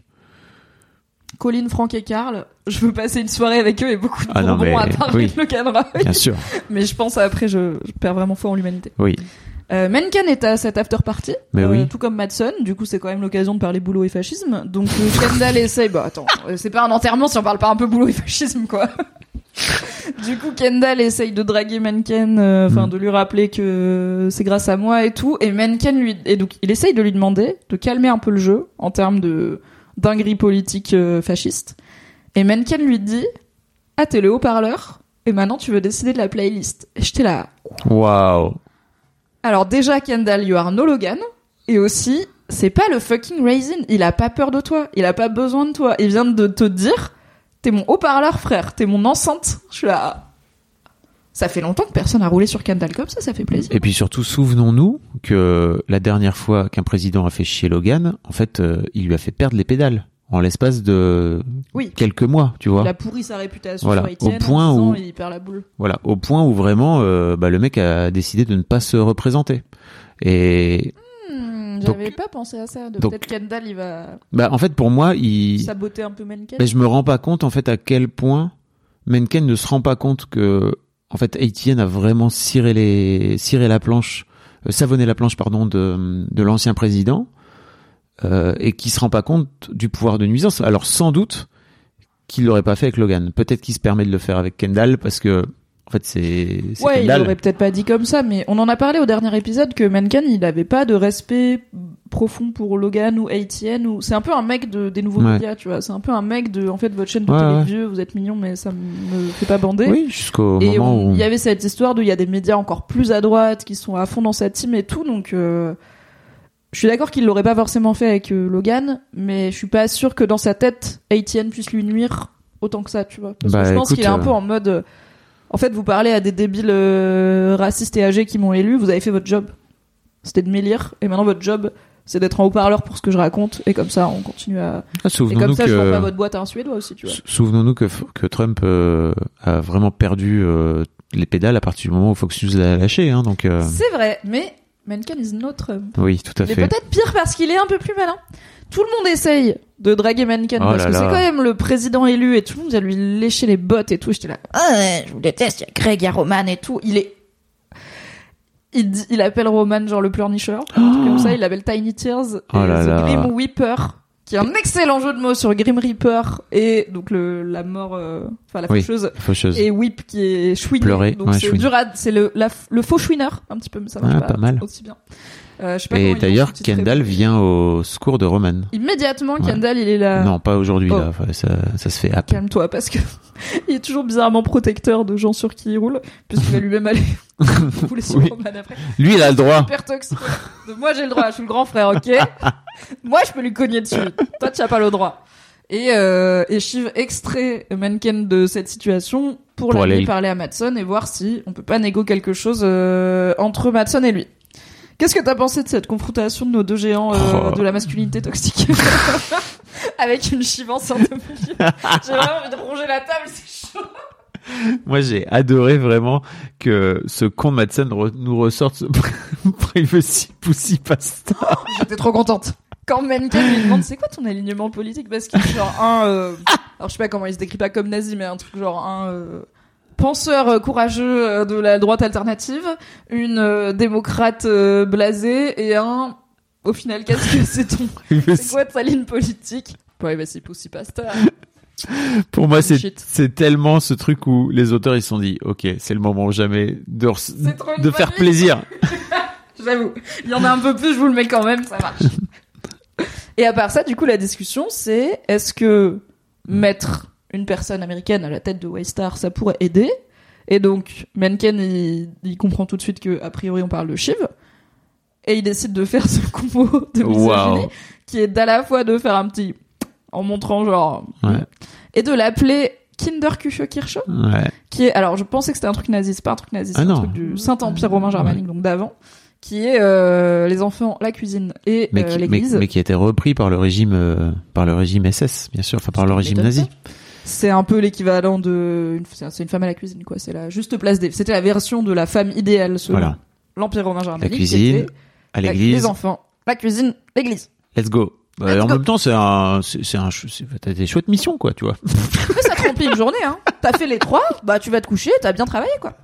Donc, euh, c'est, c'est, ça alimente aussi mon truc de tu peux pas gagner quand t'es chive et que t'es enceinte, quoi. Une fois qu'elle est enceinte, ouais. elle est plus que enceinte. Bien sûr. Et c'est, dans tous les cas, on voulait pas la prendre parce que c'est une meuf. Mmh. Mais si on nous demande pourquoi, on a qu'à dire, bah, elle est enceinte. Désolé qu'on en fasse, quoi. Mais, elle est en meuf, et lui, et il la challenge quand même sur, euh, mais tu me détestes, t'es contre moi, donc, euh, tu serais ok pour euh, me faire un deal avec moi et eh Shiv oui. lui dit euh, moi je suis comme mon daron en gros euh, je suis souple quoi. Bah c'est oui. So long pour le dernier rempart contre, contre le fascisme de cette famille bah, qui ma foi euh, voilà est tombé. C'est le scorpion quoi hein. Donc oui. euh, n'oublions pas hein, c'est ça ça la dérange pas de de piquer ses propres convictions si ça lui permet de pouvoir passer arriver là où elle veut. Tout à fait. Et aussi, c'est, elle est, t- elle est toujours en mode, c'est ma dernière option, tu vois, mais bon. Euh, alors, en parlant de Scorpion, sur ce, il y a Tom qui arrive, qui a quand même, euh, qui passe vingt minutes euh, avant de retourner bosser euh, à l'after party de, de l'enterrement. Je suis là, mais c'est quoi ta vie, frère ? Et, euh, fatigué, il, place, il place qu'il est fatigué. Il est toujours très fatigué. Mmh. Et Shiv est bizarrement sympa avec lui. Elle lui dit, donc on comprend qu'il dort à l'hôtel euh, à côté. Je, moi j'ai interprété, il dit les gens de l'hôtel savent qui je suis et j'aime pas ça du tout parce qu'en gros genre sous-entendu ils me détestent mmh. euh, parce qu'ils savent qui je suis.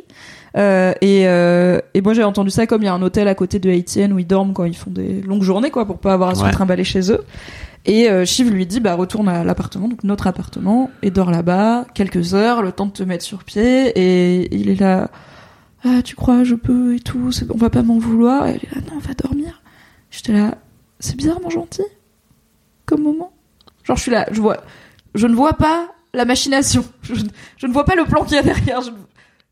Mais n'oublions pas que Shiv est toute seule, encore une fois. C'est-à-dire que, pour moi, la, le move qu'elle fait à venir dire à Tom qu'elle est enceinte, c'est pour, dans l'épisode précédent, c'est pour venir récupérer euh, quelqu'un dans son camp, quoi. Et que, en fait, là, elle est ultra isolée.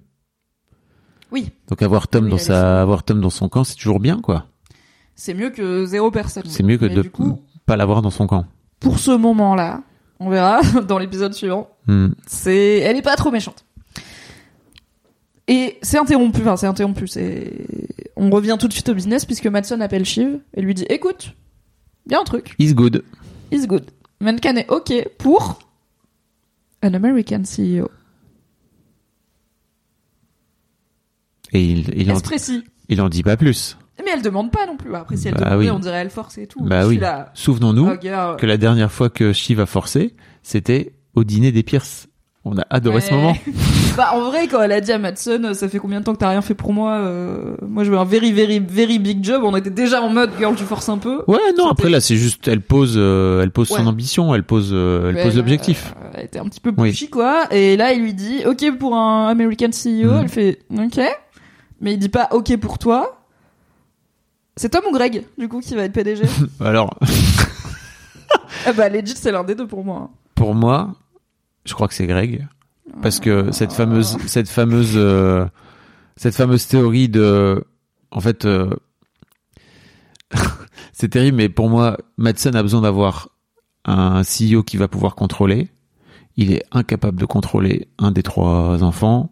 Bon, Roman, n'en parlons même pas, mais Kendall, il est sans doute... Euh, Kendall bah, il est contre de toute façon pour devenir chef. Euh, et pour moi l'idée de se dire ok bah faut que je me trouve un Américain maintenant et c'est qui euh, le plus euh, docile et celui que je peux que je peux le plus contrôler bah c'est sans doute euh, ce double maître de népotisme quoi tu vois c'est le, le bon euh, Greg de Egg sexy quand il le croise dans l'église ouais. Et il le rappelons qu'ils ont passé une soirée bizarre ensemble hein. On ne sait pas ce et qui se passe et le check un peu de haut en bas où j'étais là est-ce que c'est homo-érotique, ouais, encore, bah non, non, encore une fois. Oh, c'est confus. Peut-être hein, ça va finir en plan à trois entre Tom, Greg et Mattson. Oh. Non. Je sais, je sais que tu voulais avoir cette image. Vous vouliez tous alors qu'ils ont avoir aussi cette... leur relation homo-érotique. Pourquoi on les prive de leur amour? Mettons-en cinq, tu vois. Qui peut le moins peut le plus. T'as dit qui? Mencken et Roman. Ah, oui, toi aussi. Ah oui. Ah oui, Mencken ah oui. et Roman. Oui, oui c'est, vrai. Mm-hmm. c'est vrai. Les yeux là. C'est vrai, c'est vrai. On les a vus. Tout à fait. Je suis d'accord avec toi. Je pense que bah ça ça se profile comme ça en fait. Mattson va mettre Greg parce qu'en plus il le connaît plus euh, P D G et qui va faire bosser Tom pour Greg parce que il y a Tom il est resté en vrai Tom il a fait le truc ouais, que il, il est là pour servir fait, c'est-à-dire il a bossé à la place d'aller à l'enterrement tu vois il a taffé taffé taffé et saison un épisode un Logan est fâché parce que Kendall est venu à son anniversaire au lieu de gérer le deal avec Volter. Et il y a, j'ai regardé du coup l'épisode plusieurs fois parce que je suis ma boule. Et quand, euh, je sais plus, à un moment il y a Shiv qui parle avec Mattson et il y a, bah je crois que c'est Greg qui arrive quoi. Lui, quand mm. Mattson lui dit hey sexy et Greg oui et Greg dit Tom m'a appelé il pourra pas être là on va commencer sans lui euh, parce qu'il travaille et Mattson quand Greg il dit Tom il est au boulot Mattson il le regarde en mode oh, ok et il, il a vraiment un petit moment de tu vois il regarde en l'air il réfléchit et il est là ok je note donc je pense que c'est un truc de bah, il y a quand même qui taffe dans cette ouais. famille et euh, je pense qu'on s'achète bah... vers Greg the Egg mais en se fait, fait Greg-er par, bah par ouais. à un Tom en grec quoi ce qui est genre ça serait génial démissionner l'ami faut que d'un moment si ça va non mais pour moi, c'est... Pour, pour moi ça serait ouais. pour moi c'est... Ah. ça serait une fin parfaite on verra la semaine prochaine on n'a plus beaucoup de temps à attendre avant de savoir si nos prédictions se réalisent. Cet épisode qu'on pourrait renommer la chute de Rome se finit avec la chute de Rome à savoir donc une il y a l'enchaînement, Kendall parle avec Romulus et ensuite Romulus décide d'aller faire un petit tour dans la plèbe et les belles rues pleines de vie de New mmh, York by night. Oui. Qu'est-ce que t'as pensé de la discussion Kendall Roman? En fait c'est terrible parce que je sais pas pourquoi Kendall fait ça à ce moment-là. C'est-à-dire que, tu sais, on avait dit dans l'épisode précédent, Kendall va défoncer Roman, il va sans doute sortir les dick pics, machin, il va peut-être utiliser Jerry pour machin. Mais en fait, là, Roman, il s'est juste cramé tout seul. Tu vois, il est à terre.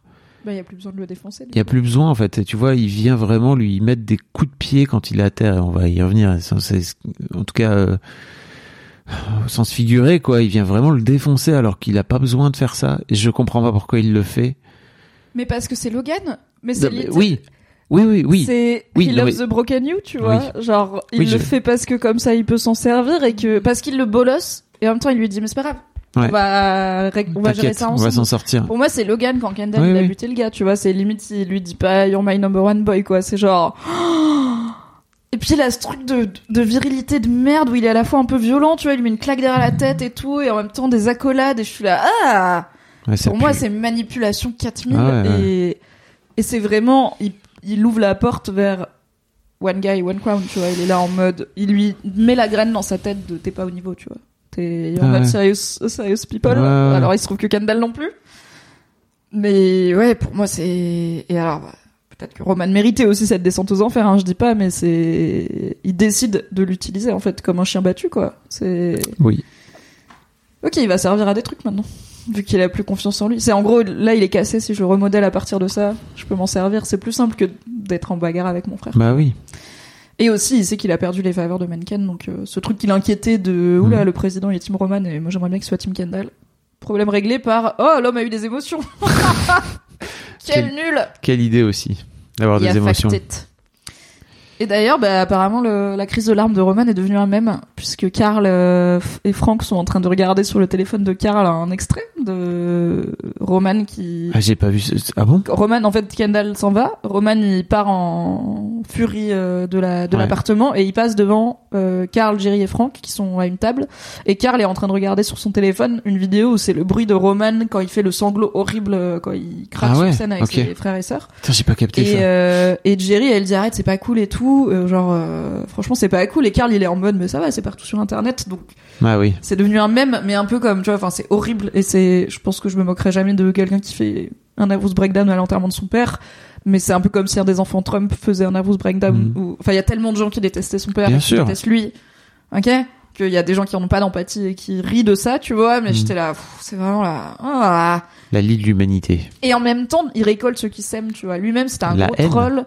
Quand Mencken il se fout de sa gueule, j'étais là, bah, il aurait fait pareil, tu vois. Il aurait fait pareil s'il avait vu Mencken si. Pleurer. Et s'il il... avait été en position de force, bien sûr. Oui, donc. Euh, fuck you. Euh, fuck you, Roman. Et Roman décide de fuck off. Bah, de. Ah, euh, Roman décide d'aller se faire, tout simplement, tabasser la gueule. Il parce qu'après tout. Manifester. Bon. C'est tout ça, il ne mérite que ça. C'est-à-dire que vraiment, euh, c'est que ça, quoi. Et comment j'ai cru qu'il allait mourir. Parce que souviens-toi, la semaine dernière, j'étais là, je pense Roman, il va mourir. Ouais. Et là, franchement. Je le vois dire à son chauffeur, je vais marcher. J'étais là. C'est soit parti. Soit c'est violence policière, genre il va se prendre, tu vois, la police va le tuer. Soit c'est mouvement de foule, soit c'est carrément des manifestants qui le reconnaissent et qui le tabassent. Genre, I don't know, mais je là. Moi, je comprends. Il va mourir. Je comprends pas comment il se fait pas reconnaître. C'est-à-dire qu'il y a ouais, aussi un vrai truc où. Oui, il fait noir et tout. Enfin, tu ouais. vois, si tu croises le genre, genre Sarkozy, tu vois. Si tu le croises en manif. Euh... sur une barrière en train de dire ah fuck you et tout, est-ce que tu te dis c'est Jean Sarkozy si, si t'es un antifa que... En vrai tout à l'heure au resto, j'étais au resto, il y avait Raphaël Enthoven et j'ai dû le googler pour être sûr que c'était lui, tu vois. Et genre il est connu oui, mais t'es Roman pas... Roy oui, qui mais... est le fils de quelqu'un et qui mmh. bosse, tu vois, il est pas présentateur télé quoi. Oui. Enfin, il fait nuit et tout moi ça et après bon à un moment il se prend une droite euh... mais parce qu'aussi il se met au milieu il embrouille tout, tout le monde. Gens, tu vois tout le peut-être monde. Que le gars qui lui met une droite, il sait qui c'est et que c'est double plaisir mmh. de foutre une droite à Roman Roy. Comment t'as, vécu, comment t'as lu cette scène ? Comment tu l'as vécu ? Qu'est-ce qui se passe ? Est-ce que t'as eu peur ? Est-ce que tu t'es dit « Oula !» Non, pour moi, il est en train de faire un... C'est la fin du Joker, c'est ça ? Où il va se faire tabasser ? Oui. Ou je me trompe, je sais plus exactement comment ça se termine le Joker, mais... Bon. Bah, il est sur... Enfin, euh, il y, y a des émeutes et tout, ouais. mais il y, y a des émeutes de gens qui se sont appropriés son ah oui. personnage, quoi. Et, euh, et lui, il est dans la voiture des flics parce qu'il a été à l'émission ah oui. de télé, machin. Et, et en la, gros... panier à salade, comme on dit. Et au milieu de tous ces gens qu'il a inspirés à créer le chaos. Pour moi, il retourne simplement se faire euh, corriger parce qu'en fait, il a fait une bêtise et que euh, il retourne se faire corriger comme son père l'a toujours corrigé en fait. C'est-à-dire que juste, il va se faire tabasser parce que c'est la seule façon qu'il a de savoir se faire récompenser ou savoir se faire punir, peu importe en fait. Tu vois, il ouais, vient... de digérer ses émotions. Et son ouais, c'est encore aussi. La meilleure façon de de ne pas aller gérer ses émotions, c'est en fait de t'en prendre plein la gueule, de souffrir physiquement quoi. Yes, ouais, je suis assez d'accord. Il y a Alinun qui dit « J'ai presque eu l'impression que Roman était déçu de ne pas être reconnu et de ne pas se faire tabasser mmh. lorsqu'il regarde et hurle sur la foule. » Et oui, je pense que je partage ta lecture de... En fait, c'est tragique, mais c'est son mécanisme de, de compensation. De défense, de, ouais. de défense. Et euh, il vient de se faire humilier. Prendre son deuil en pleine gueule, plus daronné par euh, Kendall. Et ce qui lui arrive, il, a, ouais, il se fait daronner. Il a, perdu, honte, il a perdu son avantage oui. avec Men, qu'il avait perdu, avec Mencken, en fait. Il est en terre brûlée, ouais. ce qui... Du coup, on sait pas. Alors, on sait pas ce qui lui arrive, mais je pense pas qu'il est mort hors champ, tu vois. Je pense pas que l'épisode prochain va s'ouvrir sur les funérailles de Roman Roy. Euh... Mais moi, potentiellement, mais on pas... le voit pas. Dans, dans le... En fait, on sait tellement pas où il va. Ah, on sait peut-être. Tellement pas ce qui se passe. C'est ah, que, oui. en fait, potentiellement, dans le prochain épisode, il est pas là. Il y a juste pas de news, quoi. Et, c'est Roman et juste, Roy. On sait pas où il est. Un jour, s'est enfoncé dans la nuit, et sûrement qu'il va finir par ressurgir, mais peut-être que nous, spectateurs, on saura, on saura pas. C'est intéressant. Et en même temps, un épisode entier sans Kieran Culkin. Mais bon, il a déjà tellement fait cette saison que... Oui, hein, euh, on, l'a, on en a assez soupé du Roman, tu vois. Non, c'est pas ça, c'est l'acteur. C'est pas ça que je voulais dire. Moi, je serais, je suis pas en mode on en a marre de Roman. C'est plus l'acteur a déjà tellement fait des moments très très forts dans cette oui. saison que c'est pas on en a marre, mais que bon... Non, c'est pas, c'est, je dis pas qu'on en a marre, c'est plutôt... Euh, en fait, pour moi, ça serait une fin intéressante pour ouais, ce personnage juste lui qui s'en de disparaître. Manif, euh, de disparaître et en fait, on sait pas où il est. Et... Peut-être il est mort, peut-être pas. En fait, on n'en sait foutre rien, mais peu importe. Il a disparu du champ, il a disparu du paysage. Et il a personne, parce que comme on l'a dit, lui, exactement. Il a pas de, il a pas d'entourage, il a pas d'entourage, il a pas de femme, il a pas d'enfant, il a rien. Il a pas un pote. Peut-être il va retourner voir le pote qui s'était fait à la journée d'orientation des parcs Waystar, là. Waouh. Le gars avec qui ils avaient créé le jeu de simulation de guerre, quoi. Alright. Euh, c'est la fin de cet épisode, ma foi, long et riche de Succession. C'est aussi la fin de ce débrief. Euh, la semaine prochaine, c'est le final. Mm. Est-ce que t'as des choses à ajouter, des prédictions, des envies, des espoirs pour la fin de Succession? Euh... Est-ce que t'as une idée de ce qui va se passer dans le prochain épisode? Moi, je... Bah, comme on l'a dit, on n'a pas regardé la bande-annonce. Donc, euh... Non, pas du tout, mais pour moi, en fait, c'est la conclusion du deal. C'est-à-dire que là, ouais, maintenant, il est temps de le faire, tu vois. Euh, il est temps de, il est temps que la succession arrive, parce que euh, voilà. C'est le titre. Voilà. Quand même, c'est dans le titre. Au bout de quatre saisons. Euh... Et bon, voilà, il y a autant pour moi la côte de Greg avait largement dégringolé depuis deux épisodes, autant là. Stonk. Tu sens vraiment que le mec, il a placé ses billes de façon maligne et en plus, il est venu se présenter auprès de Mencken. Enfin, tu vois, tout fonctionne en, en fait. En disant Tom et moi. Ouais. Nous deux. Avec Tom. Quel génie, oui, oui. Putain. Et en même temps, il a pas tort. Il a vraiment été le ouais. Greg de Tom pendant toute la nuit, tu vois. Genre, euh, alors, le problème, c'est que la suite de la phrase, c'est on a fait élire un nazi. Mais par contre, quand il dit j'ai participé. Aussi, bah, c'est pas faux. Bah, souvenons-nous qu'il y a cette, nuit, souvenons-nous qu'il y a cette fameuse séquence où il, il prend la responsabilité d'aller annoncer, euh, aux gens, face à Jess. I'm not pushing the button, I'm telling them to prepare to push the button. Ouais, c'est vraiment, ouais. Et qu'il est aussi responsable du wasabi. Ouais. Du wasabi qui a mis la démocratie américaine au sol, l'ami Fouquet. Est-ce que tu peux ouvrir les questions, euh, Insta que je t'avais envoyées pour voir oui. si on en a raté? Donc, la, la cote de Greg a remonté, comme on l'a dit. On a toujours l'épisode, euh, le, pardon, l'hypothèse euh, Ken devient le patron et règne un peu en mode terre brûlée comme son père en ayant aliéné euh, toute sa famille personnelle ainsi que nucléaire et tous les gens qui tiennent à lui.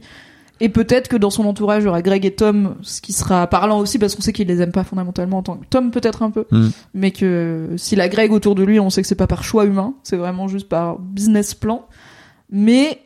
Moi, j'aime bien Kendall mord la poussière et Greg P D G ouais. et Tom qui Greg il est pour temps. Greg. Il est temps de... Je pense il que est... même il... gagner pour Kendall, c'est il... un peu... Ouais, il est temps mmh. que Kendall euh, prenne une bonne claque dans sa gueule et qu'en fait, pour une fois, ça lui vienne pas de son papa. Oui. Et qu'il comprenne que, en fait, c'était peut-être pas son père finalement le méchant.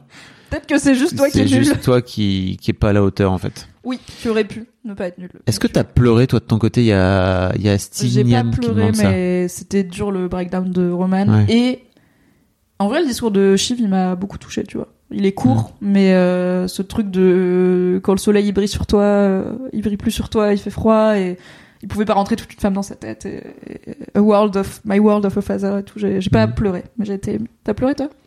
Mais non. Non, bah non. T'es, t'es, t'es trop loin. Non, non, moi, de, je, je, je pleure de devant, devant Ted Lasso et Miss Maisel. Laisse-moi tranquille. C'est pas la même énergie. Non. Et il y a Maud aussi qui demande, euh, et qui dit, pardon, euh, Mattson était bizarrement normal dans cet épisode. Et c'est vrai que c'est l'un des rares épisodes où on le voit pas être complètement fucked up, quoi, dans cette saison. Ce qui, pour moi, rappelle qu'en vrai, il sait se tenir, tu vois. Voilà. C'est aussi quand il décide d'être gênant, c'est parce qu'il décide d'être gênant ou qu'il décide que tu vailles pas le coup, qu'il mmh. fasse un effort, qu'il soit sobre et tout. Après, quand on en parlait tout à l'heure de la scène avec Mencken, plusieurs gens dans le chat disaient, euh, il était un peu chelou, il était nerveux, il coupait Mencken, euh, qui lui disait pas grand chose. Pendant tout l'épisode, Mencken, il est très... Mencken, il est trop fort. Mais ouais, il dit rien, tu vois. Il te regarde avec ses yeux de lézard, là. Il penche sa tête vers toi, il est là. Go, hein. Là, il te laisse parler. Parce qu'il y a un Logan Roy move, tu vois. Bien le fameux. Sûr. Uh-huh. Mm-hmm. Uh-huh. Qui est vraiment le, le bruit le moins engageant du monde, quoi. Et alors oui, Mattson était... Mais en fait, Mattson est en difficulté, quoi. Il est... Mm. Alors, les chiffres de l'Inde, la révélation des chiffres de l'Inde, ça se passe pas si mal, de... mais il est quand même... Euh... pas serein, quoi. Donc, euh, écoutez.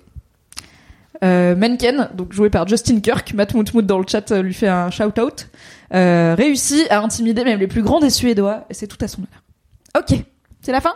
Bah oui. C'est la fin de ce débrief de Succession. Merci encore, Merci, Fabrice. Mimi. Abonnez-vous, bien évidemment, à tous les contenus que produit Fabrice Florent, qui tout sont fait. Des podcasts. Et euh, on vous parle de cinéma toutes les deux semaines dans le Film Club. Dimanche dernier, on a sorti un épisode sur Le Dernier Train pour Busan, euh, un film de zombies dans un T G V. C'était super. Merci d'avoir été là. On se retrouve jeudi pour jouer à Coral Island le matin. Et mercredi prochain, non, mardi prochain, pardon, pour... débriefer le final forever de Succession. Oui. Ouah, ça va être bien mais triste à la fois. Ce sera, je pense, un super live et peut-être un peu plus long parce qu'il dure une heure et demie le final. Oups, ça non mais là on a fait trois heures. Il faut mais qu'on. Ouais, s... mais il y a douze storylines dans cet épisode mi... aussi. Ouais, c'est vrai. Un jour, on se limitera, mais pas pour Succession. Non. Des bisous, la Mif. Des bisous, Fabrice. Des bisous, Mimi. Take care. À jeudi. Mode pré-deuil activé.